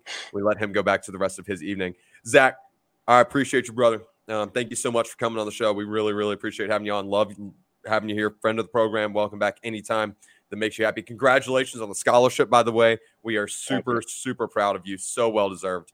Um, and Zach won't brag on himself enough, but I will because this man is an outstanding member of Auburn student media, as so many of the individuals that there are at Auburn. It is ridiculous how talented and how deep they are. Um, tell everybody where they can find you, love you, support you, and check out your work. Yeah, so on Twitter and Instagram at Zach Card underscore Z A C H C A R D with an underscore. Uh, to show Eagle Eye TV some love. We got a bunch of bunch of young student journalists trying to make it out into the TV world. So show us some love. Trying to make it out the studio. yeah, Thanks so much, Zach. Shoebox studio. Thanks so much for everything, Zach. Zach Card, everybody. All right, gentlemen, before we get to questions, I am feeling loopy. Um, Dylan, I'm going to ask you a massive favor. What are you What are you shaking your pen about? Oh, I I got I got some comments that I've already started in reference to the shirt. Uh, Okay, I might be a little I might little be, be a little biased. That that's fine. I'm going to let you read that. I'm going to go grab a Coca Cola super, super quick while you're reading. All right, coming from Lauren Collins. I love my feeling loopy shirt, and she also goes by and says that it's the best shirt ever. If you don't know why I'm biased, that is my girlfriend. She's got a shirt, and she absolutely loves it. And if you do not have one, you need to get one. They are the feeling loopy shirts on the warrapport.com. Only $25 for the most comfortable shirt you will ever wear. Football season is literally right around the corner, and the corner is ever getting closer. So pack up your game day and look good while doing it and get your own feeling loopy shirt. And I mean, Lauren has good taste. What can I say? She loves the shirt. She loves me. Well, I think she has one, great one taste. half of those things we can agree on. The other one, we, we need to figure out what percent of the show profits we give to her to put up with you. All right, folks, let's open it up to some questions. Uh, let's see. Jonathan Conley said he would like to retract his score from earlier. He gave, can you throw that up there for me, Dylan? Uh, he gave, uh, let's see, he said, give me 48 13 final, maybe a little carried away, but my 63 13 budgeting. I agree with that. That, uh, the, the running clock. John, by the way, thanks for hanging out. Um, if you want to pop back in the stream and answer some questions, boys, I'm down. If John wants to come answer some more questions, um, I'm down. So you've got the link, man. Come back on in. Let's uh let's roll let's roll through some other ones. Uh, AJ Rivera super theoreticals. It- it- we, we got to talk about. super theoretical. Auburn goes 11 and 1 with Georgia lost, but faces them again in the SEC championship game. Beats Georgia and goes on to win the Natty. Instant reactions to this, other than I want whatever drugs he's on. Uh, you need a pair of these two, AJ. The Orange and blue. I mean, if Auburn does hit that ceiling of 11 and 1, and you, of course, if you, in that scenario, you're losing to Georgia, you're going to play them again in the SEC championship. And it's really hard to beat a team twice. And we've seen it happen before where it's uh, teams that I seem to throttle some teams struggle in the second game of the season. So, I mean, looking at it that way, I mean, if Auburn does go 11 and 1, I think this is very feasible to happen, but I just don't think that that's what's gonna. what I don't think that's actually what's going to be going on. Yeah, um, I think that that's uh, I, this is some kind of drug um, that I've not seen in a while. Um, but let's look at some other score predictions from James Barnett, fifty-six to six. I don't hate this one. I do think UMass grabs a touchdown. I do. Well, that- that could be a touchdown. That could be, and a missed extra point. And you know what? I'm now rooting James Barnett. I'm now rooting for your score because that would be hilarious.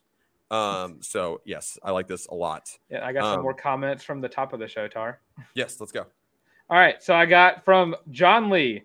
College Loop TV setup thread needs to happen on the Bird app Saturday. It will not happen Saturday, but I'm down to do this every other Saturday that all of us are not in Auburn, Alabama for the Auburn Tigers game. So by that he means that oh, it looks like John Conley has rejoined the program.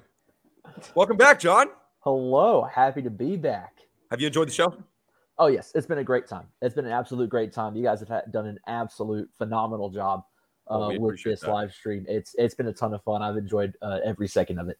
And this is coming from a non-Auburn fan, just a guy that just lo- loves ball. So I'm glad to hear that. That means you're That's true. Real, real quick though, we've been saying War Eagle a lot. Got to give a shout out to my uh, my Georgia Southern Eagles. Ah, Southern. Where do you go to that? What about what about the University of Auburn War Eagles? Thoughts? Do what? I mean, there. I mean, listen. I've been, I've been, I've been enjoying it. I'm gonna be watching probably a lot more Auburn football than I have uh, all my entire life. Watch, be watching a lot of Auburn football this year. Uh, I'm super excited about what Auburn can do. Um, I'm super excited about it. I think in in the West, uh, they have a chance to. I mean, you guys have talked about this entire show. Uh, they have a chance to really kind of. They can really be anywhere within the stretch of the West. They can finish last at their worst. They can finish second. I mean, there's there's really nothing um, that can stop them from doing either one of those things. Yeah. Well, let's let's we're gonna answer some more uh, fan questions. I guess fans such a stretch. Looper questions. Uh, John, hop in as much as you want. We got I Riley. got something to say first. So, John, I've been noticing the logo on your shirt, and I was like, where have I seen that before? My favorite country singer, Cole Swindell. That's Swindell. right. He's That's repping. right. Good old Cole Swindell, baby. Let's see. I also got a comment. This one's. I'm just going to get this one out of the way very quickly because I did the research on this while everyone else was talking. Who is the last first round wide receiver from Auburn? And you'll be shocked to know that that was Terry Beasley in the 1972 NFL Draft. Uh, so it's been a while. We had a tight end go uh, in the 80s, but 1972 was the last wide receiver to go in the first round. That's that's a tough stat. That- Hey, at, at, at least it's somebody that has their number retired. I mean, it, That's a that's a rough stat. Let's talk about B. Wells forehead again. Will Auburn have a better record than Florida? Um, yes. Yeah. Yeah. Yeah. That's The way I'm- getting fired, but not tonight, but at some point soon. Not tonight, but tomorrow. Um, I'm looking at the Florida schedule right now. Uh, I'm I'm, I'm gonna run through real quick. Let's let, can we do this for funsies? Can we just run through? Yeah, why not? Um, since since the it's been put on the on. The Are we on saying the win loss? Yeah, yeah. We'll just kind of go with the general consensus here. Utah, they're going to lose. McNeese, Oh, yeah. win. Tennessee, loss. Loss. Charlotte, win. Kentucky, loss. loss. Vanderbilt, win. Loss. Kind of a toss up. I'm going. I'm going to be generous and say win. At South Carolina, loss. Loss. Georgia, bloodbath. Loss. Arkansas, loss. Loss. LSU, bloodbath. Missouri, toss Could, up. could be a good game. That could be a Florida very good game. Loss. Loss. Yeah, I yeah. B Will's forehead. I if Auburn doesn't have a better record than Florida this year, there- there- there's going to be some problems. Uh, yeah, uh, and Coach B Will's forehead again. Florida is straight cheeks. Yes. I also have who knew Graham Mertz was garbage. I did. I ranked him 14th in the NFL for for the in the SEC for a reason, and I contemplated 15 or 16th. I like this. I like the grammar on this one. I'm not calling you out, B Will. Uh, this B Will's forehead. This is hilarious. Who N E W Graham Mary was garbage, and we knew exactly what you meant. Um, I think it's arguably funnier because you can read into this deeper and just assume that you're not even giving him the time of day to make sure you spell this correctly. I mean, that's what I Um, love and, too. And, I, and and this is why I love B Will's forehead. Also, God, love these conversations, but I want to point out that to Mike G that Florida is going to is going to let the SEC down tonight. That's. I mean, I I, was wondering who the first SEC domino was going to fall was going to be, fellas, and it is clearly Florida. I could have told you it was going to be Florida. My big question is is how bad is this game if Cam Rising's in and he's Oh, healthy and good to go? League it's- worse. Five oh, The it's- backup it's- quarterback threw a 70 yard bomb on the first offensive play for Utah. And that this is a team that loves to run the ball. So we'll take that with, as you will. Then we got Riley M back straight up. Who has the better running back room than Auburn? I think Auburn is, I, I, I know I'm wearing the goggles. I think the only one you could argue with is in the Big Ten, uh, the, the Big Three, the Big Ten. I think those are the those are the argumentative ones you can make. But it's is Auburn. confidently the best running back room in the SEC, fellas. Oh, by far. Um, I was talking to a, a- a good buddy of mine, uh, works in, in, in student media over at the University of Georgia um, the other day, and he goes, "Man, I sure wish that we had a sexy group of running backs like you guys do. Like that's the sexiest position on the field, right?" And and he's like, "We just we don't. Uh, it, it is it is something that a lot of people wish that they had in the SEC. And you put this stable of running backs on like a, a- like a Georgia, on like an Alabama, and not only are they national championship con- uh, contenders, they are clear favorites because they're going to be so dominant." He was for it again. Didn't even realize I spelled that trash can's name wrong. And I love that about you. I love that about you, B. Will's forehead. And we got AJ again with Lane Kiffin is the future of Florida. Now he's the future of Alabama, AJ. he's he's holding out for that job. We got James Barnett with fellas. Where do you rate our defense now, and where do you think we will end up at the end of the season? I think we are top 14 in the SEC right now. Okay, top 14 in the SEC. I can, I can get behind that. Yeah, Um, in the season, hopefully top seven. I want to I want to get I want to make this clear. The way I'm going to answer this question is is is going to be in this in this sphere of the SEC. Um, I'm, just don't feel comfortable putting it against the rest of, of college football because I quite frankly don't think it's that high. Um, there's not a better DB room in the in, in the league. Um, so there is that, but there are a lot better front sevens in the league. So it's it's finding the the mixture, and you would think that those two things would average out to about the middle.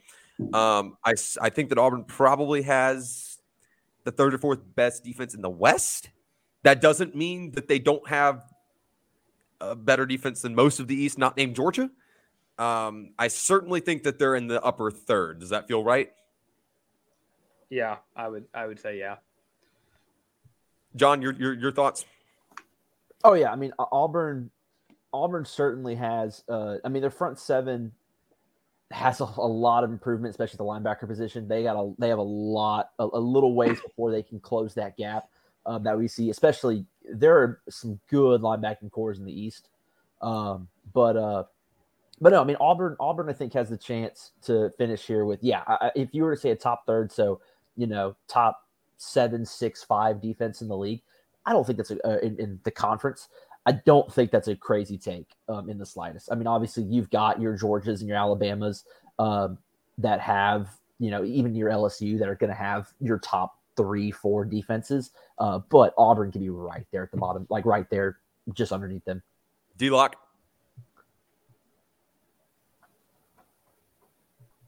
I think D Lock's frozen again. He's frozen again. Lauren Collins says we're Eagle. Ah, yes. Hold on. That was the comment. there we go. Screenshot that. Yeah, right. Right. Screenshot send, that. Send it to all of your Georgia friends. That's right. That's right. Let's. Uh, I'm going to continue going through. You guys continue hitting us with your questions. We are here to here to to discuss those. AJ Rivera mentioned that he thinks that Michigan may be the better running back room if you look at that group. Um, and, and there's the argument there. Yeah. um, there's the argument there. Yeah. Uh, then you got AJ, keep it with AJ. Got the Gus Bus gonna run the Big Twelve. Holy cow! I think we need to pump the brakes a little bit. They're, it was Kent State. We need to chill out with the Gus Bus running the Big Twelve. I don't know. I'm. I mean, I think Gus Malzahn. I think he'll have a ton of success in, in the Big Twelve. Uh, not to mention the Big Twelve is just not good.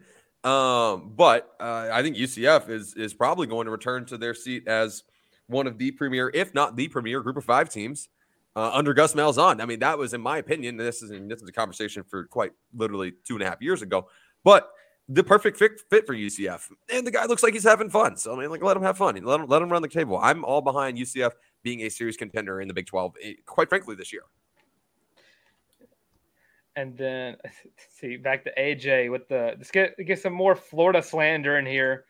Is Freeze going to steal some commits, and what's going to be the Florida mass jump ship? I mean, this is going to happen. In, it's going to happen in two locations for the Auburn for Hugh Freeze and the Auburn Tigers. I mean, once Jimbo Fisher gets fired, Cam Coleman's right there, and then Florida now has uh, bukudos of of talent that can now be picked up once Billy Napier gets fired in a couple of weeks.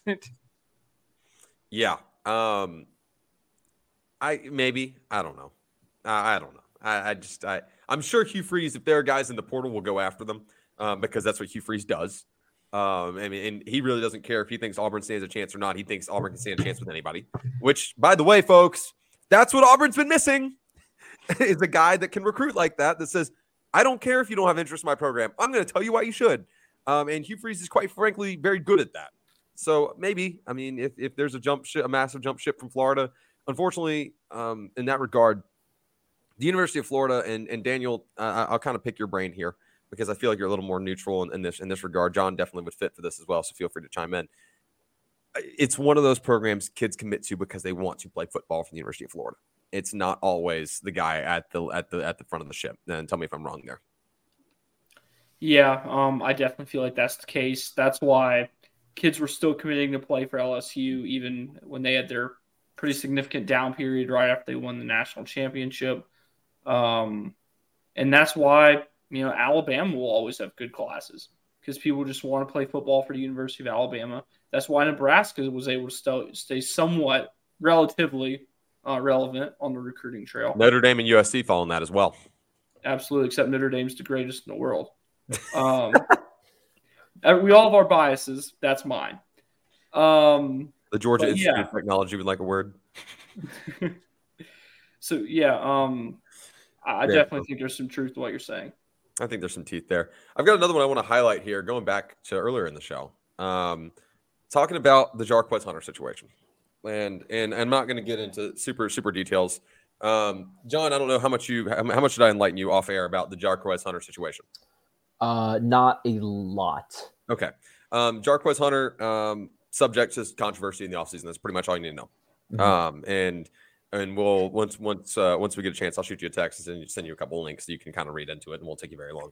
Um, Riley M said this has let's keep the NCAA's eyes off of us, so let's self-impose re- regarding the Jarquez situation, kind of written all over it. I'm not I'm not going to touch the the sensitivity of the subject, um, but I'm not going to say you're wrong. Uh, I, I certainly think that there's an element of um, like I, I think I think Ike said this earlier. Ike Jones said this earlier on the show. Um, there had to be some kind of disciplinary action taken towards Jarquez Hunter. Um, when you break team policy, when you get involved in a controversy, um, regardless of what that looks like, like I said, I'm not commenting on on the nature of all that. But when things like this happen, um, fellas, you got you have to do something.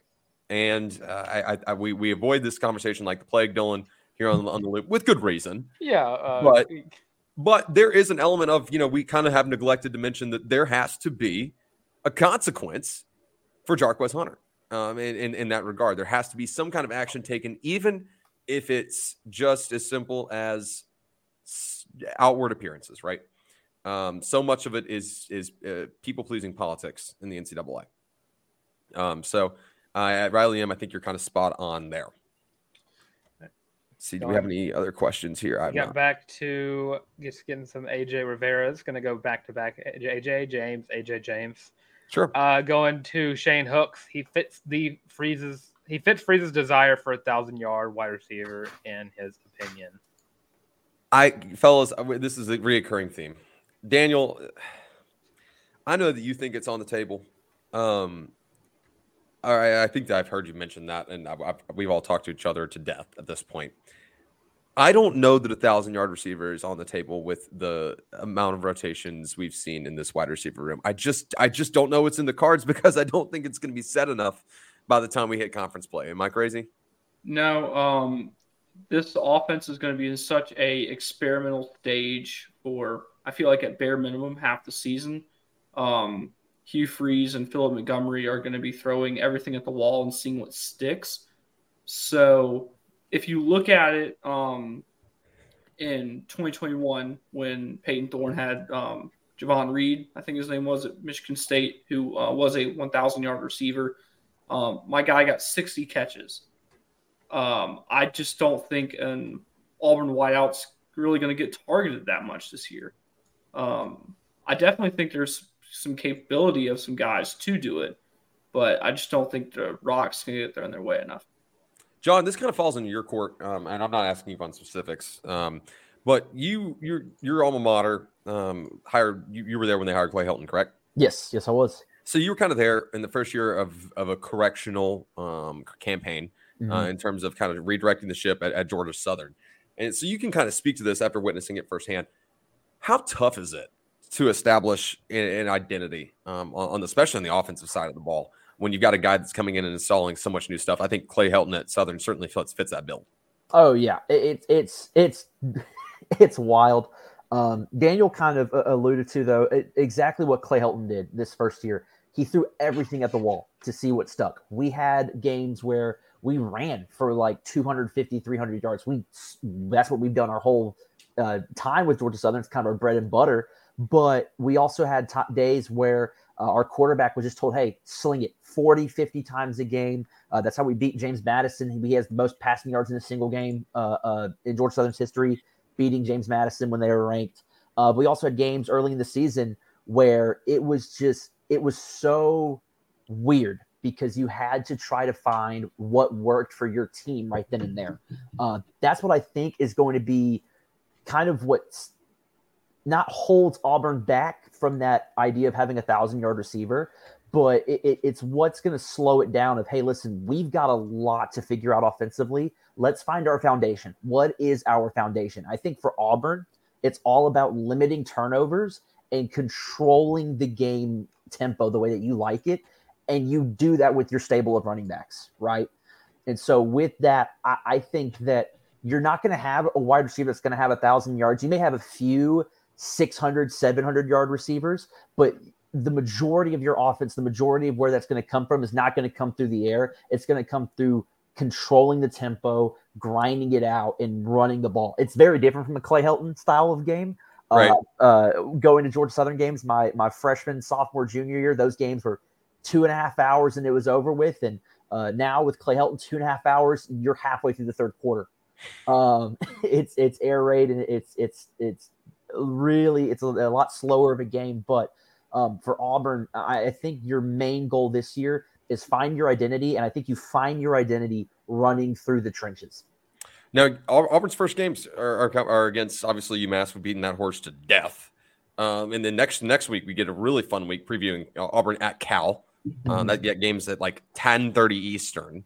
Um, so I'm actually going to watch that after a wedding. Shout out scheduling. Um, and then you get Samford before you have to take on eventually Texas A&M. Is three weeks enough time? Is, it enough to install? And this is open to to the general public, gentlemen. Is it enough time to build that identity that we're talking about? The defense, at some point by game five, the defense is going to be what it's going to be. Uh, that's, that's kind of true. Yeah, AJ Rivera says, "Wait, we play UMass this week." True, dude. I had kind of forgotten all about it. Um, but is, is is three weeks enough time with three non-cons, only one being a P five? Can you establish an offensive identity before you walk into College Station, one of the loudest venues in the country, and and, and play your first true SEC road game? Yeah, I think you can. Because uh, think of it, it's like the NFL preseason. Basically, you kind of get get three nothing games to kind of figure out what you're going to do offensively, and that's what they're going to do for this and defensively Cal's as well. Not a nothing game. I'm sorry, buddy. Cal's not a nothing game. Uh, it's a glorified yeah. nothing game, but it's not a nothing game. uh, but I, I, I, Auburn's not going to lose to Cal. Uh, and, but I think you get three tune-up games before you get into Texas A&M, who at this point has kind of been a little tested at this point because they had, hopefully have just lost to Miami, and then well, hopefully I, I don't know. I want them to lose to Miami, but also I want to be the one that gets Jimbo Fisher fired. You're torn. I yeah. I I do love I do love the U. That's right. But I also love this U. Daniel, I'll ask you. I'll ask you and John and both the same question. We'll we'll start wrapping this thing up because I I think we're kind of fizzling, which is fine. This has gone 240. Holy cow! We got three is, more comments. Is okay. Is is is three games enough to establish an offensive identity? No, not this year. I'm with you.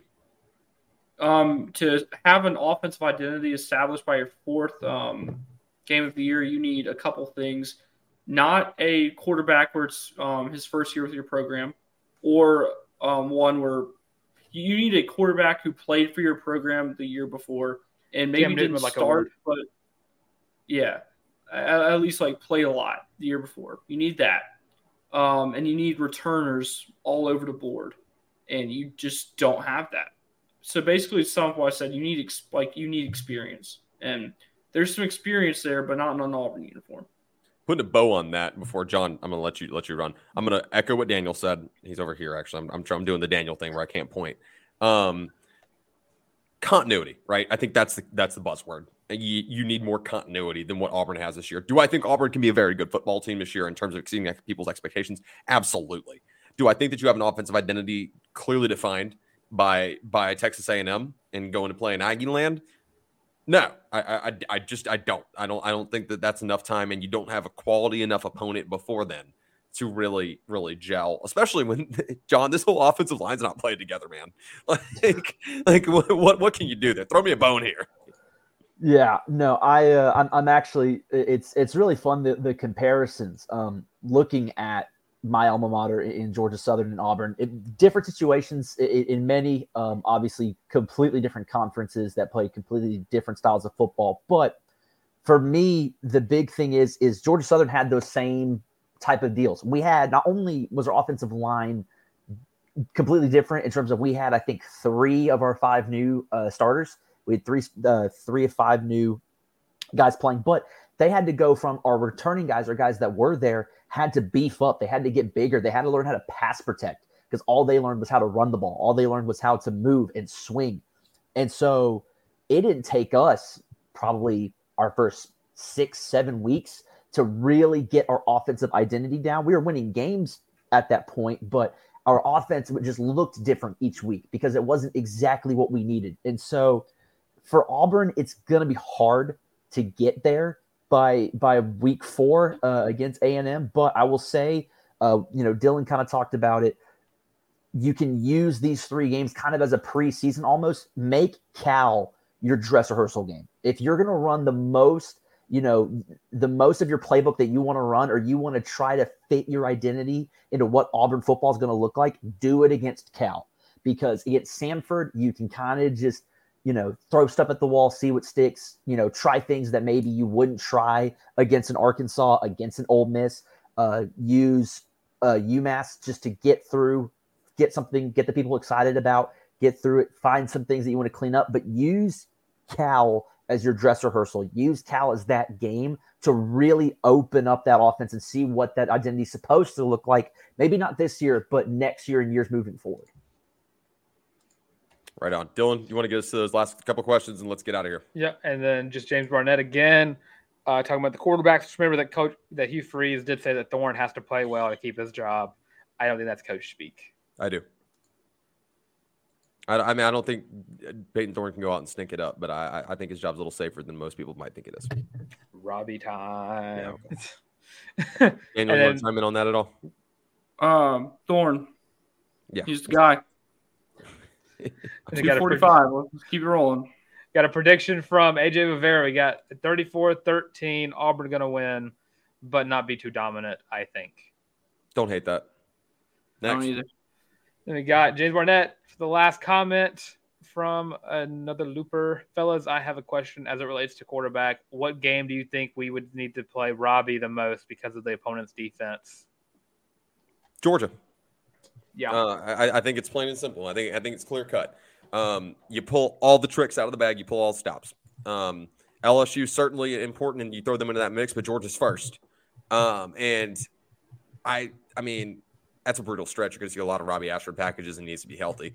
But you're going to need to throw him out as a decoy. You're going to need to do goofy stuff because if you're going to be if you're going to lose to Georgia, you can lose to them anywhere between three points and thirty points. If you're going to beat Georgia, you're going to beat them by like two, and, and, you're going to have to pull out all the stops. I, I think it's clearly Georgia. I think two's highballing there. yeah, yeah, that one. yeah, uh, there was such I'm, thing as half a point. I'm I'm torn because I, I think A and M is probably that game. Uh, because A and M for what they lack offensively, they do have a pretty good defense. So you're going to have to do a little bit more offensively to get the ball moving, so you can get uh get Jimbo Fisher moving out of College Station very soon after that. Uh, but yeah, I think Texas A&M is going to be that game. Any other thoughts on that one? All right, gentlemen, this one has been a blast. John, thanks for hopping back on. Lauren Collins, War Eagle back on there.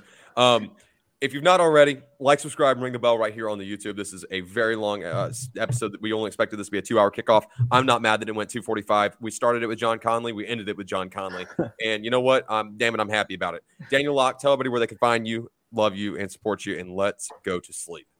Uh, Twitter, Daniel J. Locke. Um, Instagram, the Daniel Locke. Threads, the Daniel Locke. Um, hmm. I'm not gonna give you my Snapchat. Um, some written work. Uh, Auburn Daily, Braves Today, 1819 News. Get at me over there. Um, I've been working hard, been grinding. I haven't been sleeping. I've been trying to get content out for you. So uh, go check it out if you if Always you work, want. always on his grind set. John, you already shouted yourself out. I'm just going to say Johnley 49, right? That's right. Johnley 49 on everything. Yep. Thanks for hanging out with us again, our G5 analyst, John Conley. Always a pleasure to have him on the show, back on the show. Maybe twice in one day, guys. You got the John Conley double feature. Um, so you're you're su- super welcome for that. I'm Harrison Tarr at by Harrison Tarr, the Bird app, X app, whatever you want to call it. Also at by Harrison Tarr on Threads if you want to come hang out. Like I said, like, subscribe, ring the bell right here on on the YouTube, guys. We want to be at a thousand at the end of this football season. Um, and, and you guys are the reason we can keep doing this. You guys are the reason the War Rapport took a took a took a giant gamble on us. And and man, we are just over the moon proud to be part of this team. We are kicking butt and taking names this year. Make sure you follow along with our friends over at the Uptempo podcast. Dustin and Blake, they were on earlier today. Mike and Ike, they were on. That's so fun to say, by the way. Mike and Ike, they were on earlier today from the War Rapport. We have got dogs on dogs on dogs, just pumping out content for you guys. And it is absolutely unequivocally the most fun thing I've done in, in the Auburn media sphere. I'm having a great time. You guys are the reason. Um, share the good word. Let's keep building this loop family. Grab your your loop enthusiast uh, feeling loopy t-shirt. Rather, we don't need to throw up on the graphic right now. You guys know where to get it. It's in the description right here. I'm once again asking for you to like, subscribe, and ring that damn bell. Dylan, tell everybody where to find us, love us, and support us. Well, before I do that, let me just go ahead and shout out everybody else that was on the show tonight. You got Johnley, who just announced his Twitter. Got Vince Wolfram at Vince Wolfram 15 at the War Rapport, both at TWR Ike Jones and at Mike Gittens. Believe me, I know y'all are already following them. You also got at the Up Tempo Pod with at Dustin or D M Mashad, I believe that's how you say it, 28. And then you got Hillman at Jacob Hillman AU, Jacob Waters at Jacob Waters underscore, and then Zach Card at Zach Card underscore as well. We want to thank everybody for tuning in. We want to thank everybody for showing up. And uh, I love talking. I love doing the live streams. We definitely should do this more often because Yes. I love I love conversing with all the all the fellow loopers out there. And as Har said, go get your feeling loopy shirt. We might be starting a hashtag very soon. Just hashtag feeling loopy, and we might potentially We didn't start it. John Conley started it for us. Exactly. All right, we're gonna start doing that. So maybe in the future, maybe y'all could just get some free feeling loopy merch. Maybe that could happen very soon. I don't But know whose budget that's coming out of, but let's get out of here. of course, I'm Dylan Larck at your boy the tank on Twitter slash X. It redirects, and it's just right there. First try. Just want to rub that in a little bit on both of y'all. Uh, and of course, you also have me on Instagram at Dylan Larck at D Y L A N L E R C K. And then you can also follow us here at the College Loop, like, comment, and subscribe here on the YouTube. We want to get to a thousand just so our intern, now full time employee, Colin Beyersdorf, will have to run the MySpace that he has to make. And we had he has to make that daggum TikTok. He has still not done that. He does. Well, of course, you have us on social media as well. You have us on Instagram, TikTok, Facebook, and of course, Twitter slash X. And you, of course, have us on YouTube again, where you should like, comment, subscribe. Cannot emphasize that enough. And if you're tired of seeing our faces, I don't blame you. Look at Tarr. Look at him. Yeah. Just let it, let it sink in. Just look But at then look right at there. John, and it feels better. Yeah, I mean, it, you're lucky that Mike is just in the middle of his face. Uh, but if you're tired of seeing it, I completely get it. You can go check us out on Spotify, Apple Podcasts, Google Podcasts, and Amazon Music. But with all that being said, I'm going to throw up Lauren one more time. She loves us and the College Loop. War Eagle, guys. War Eagle. Auburn football in two days. Auburn football in one day if you're watching because it's, it's now very late. So if you're watching it tomorrow after the it came out, one day away. But with all that being said, this has been the College Loop podcast.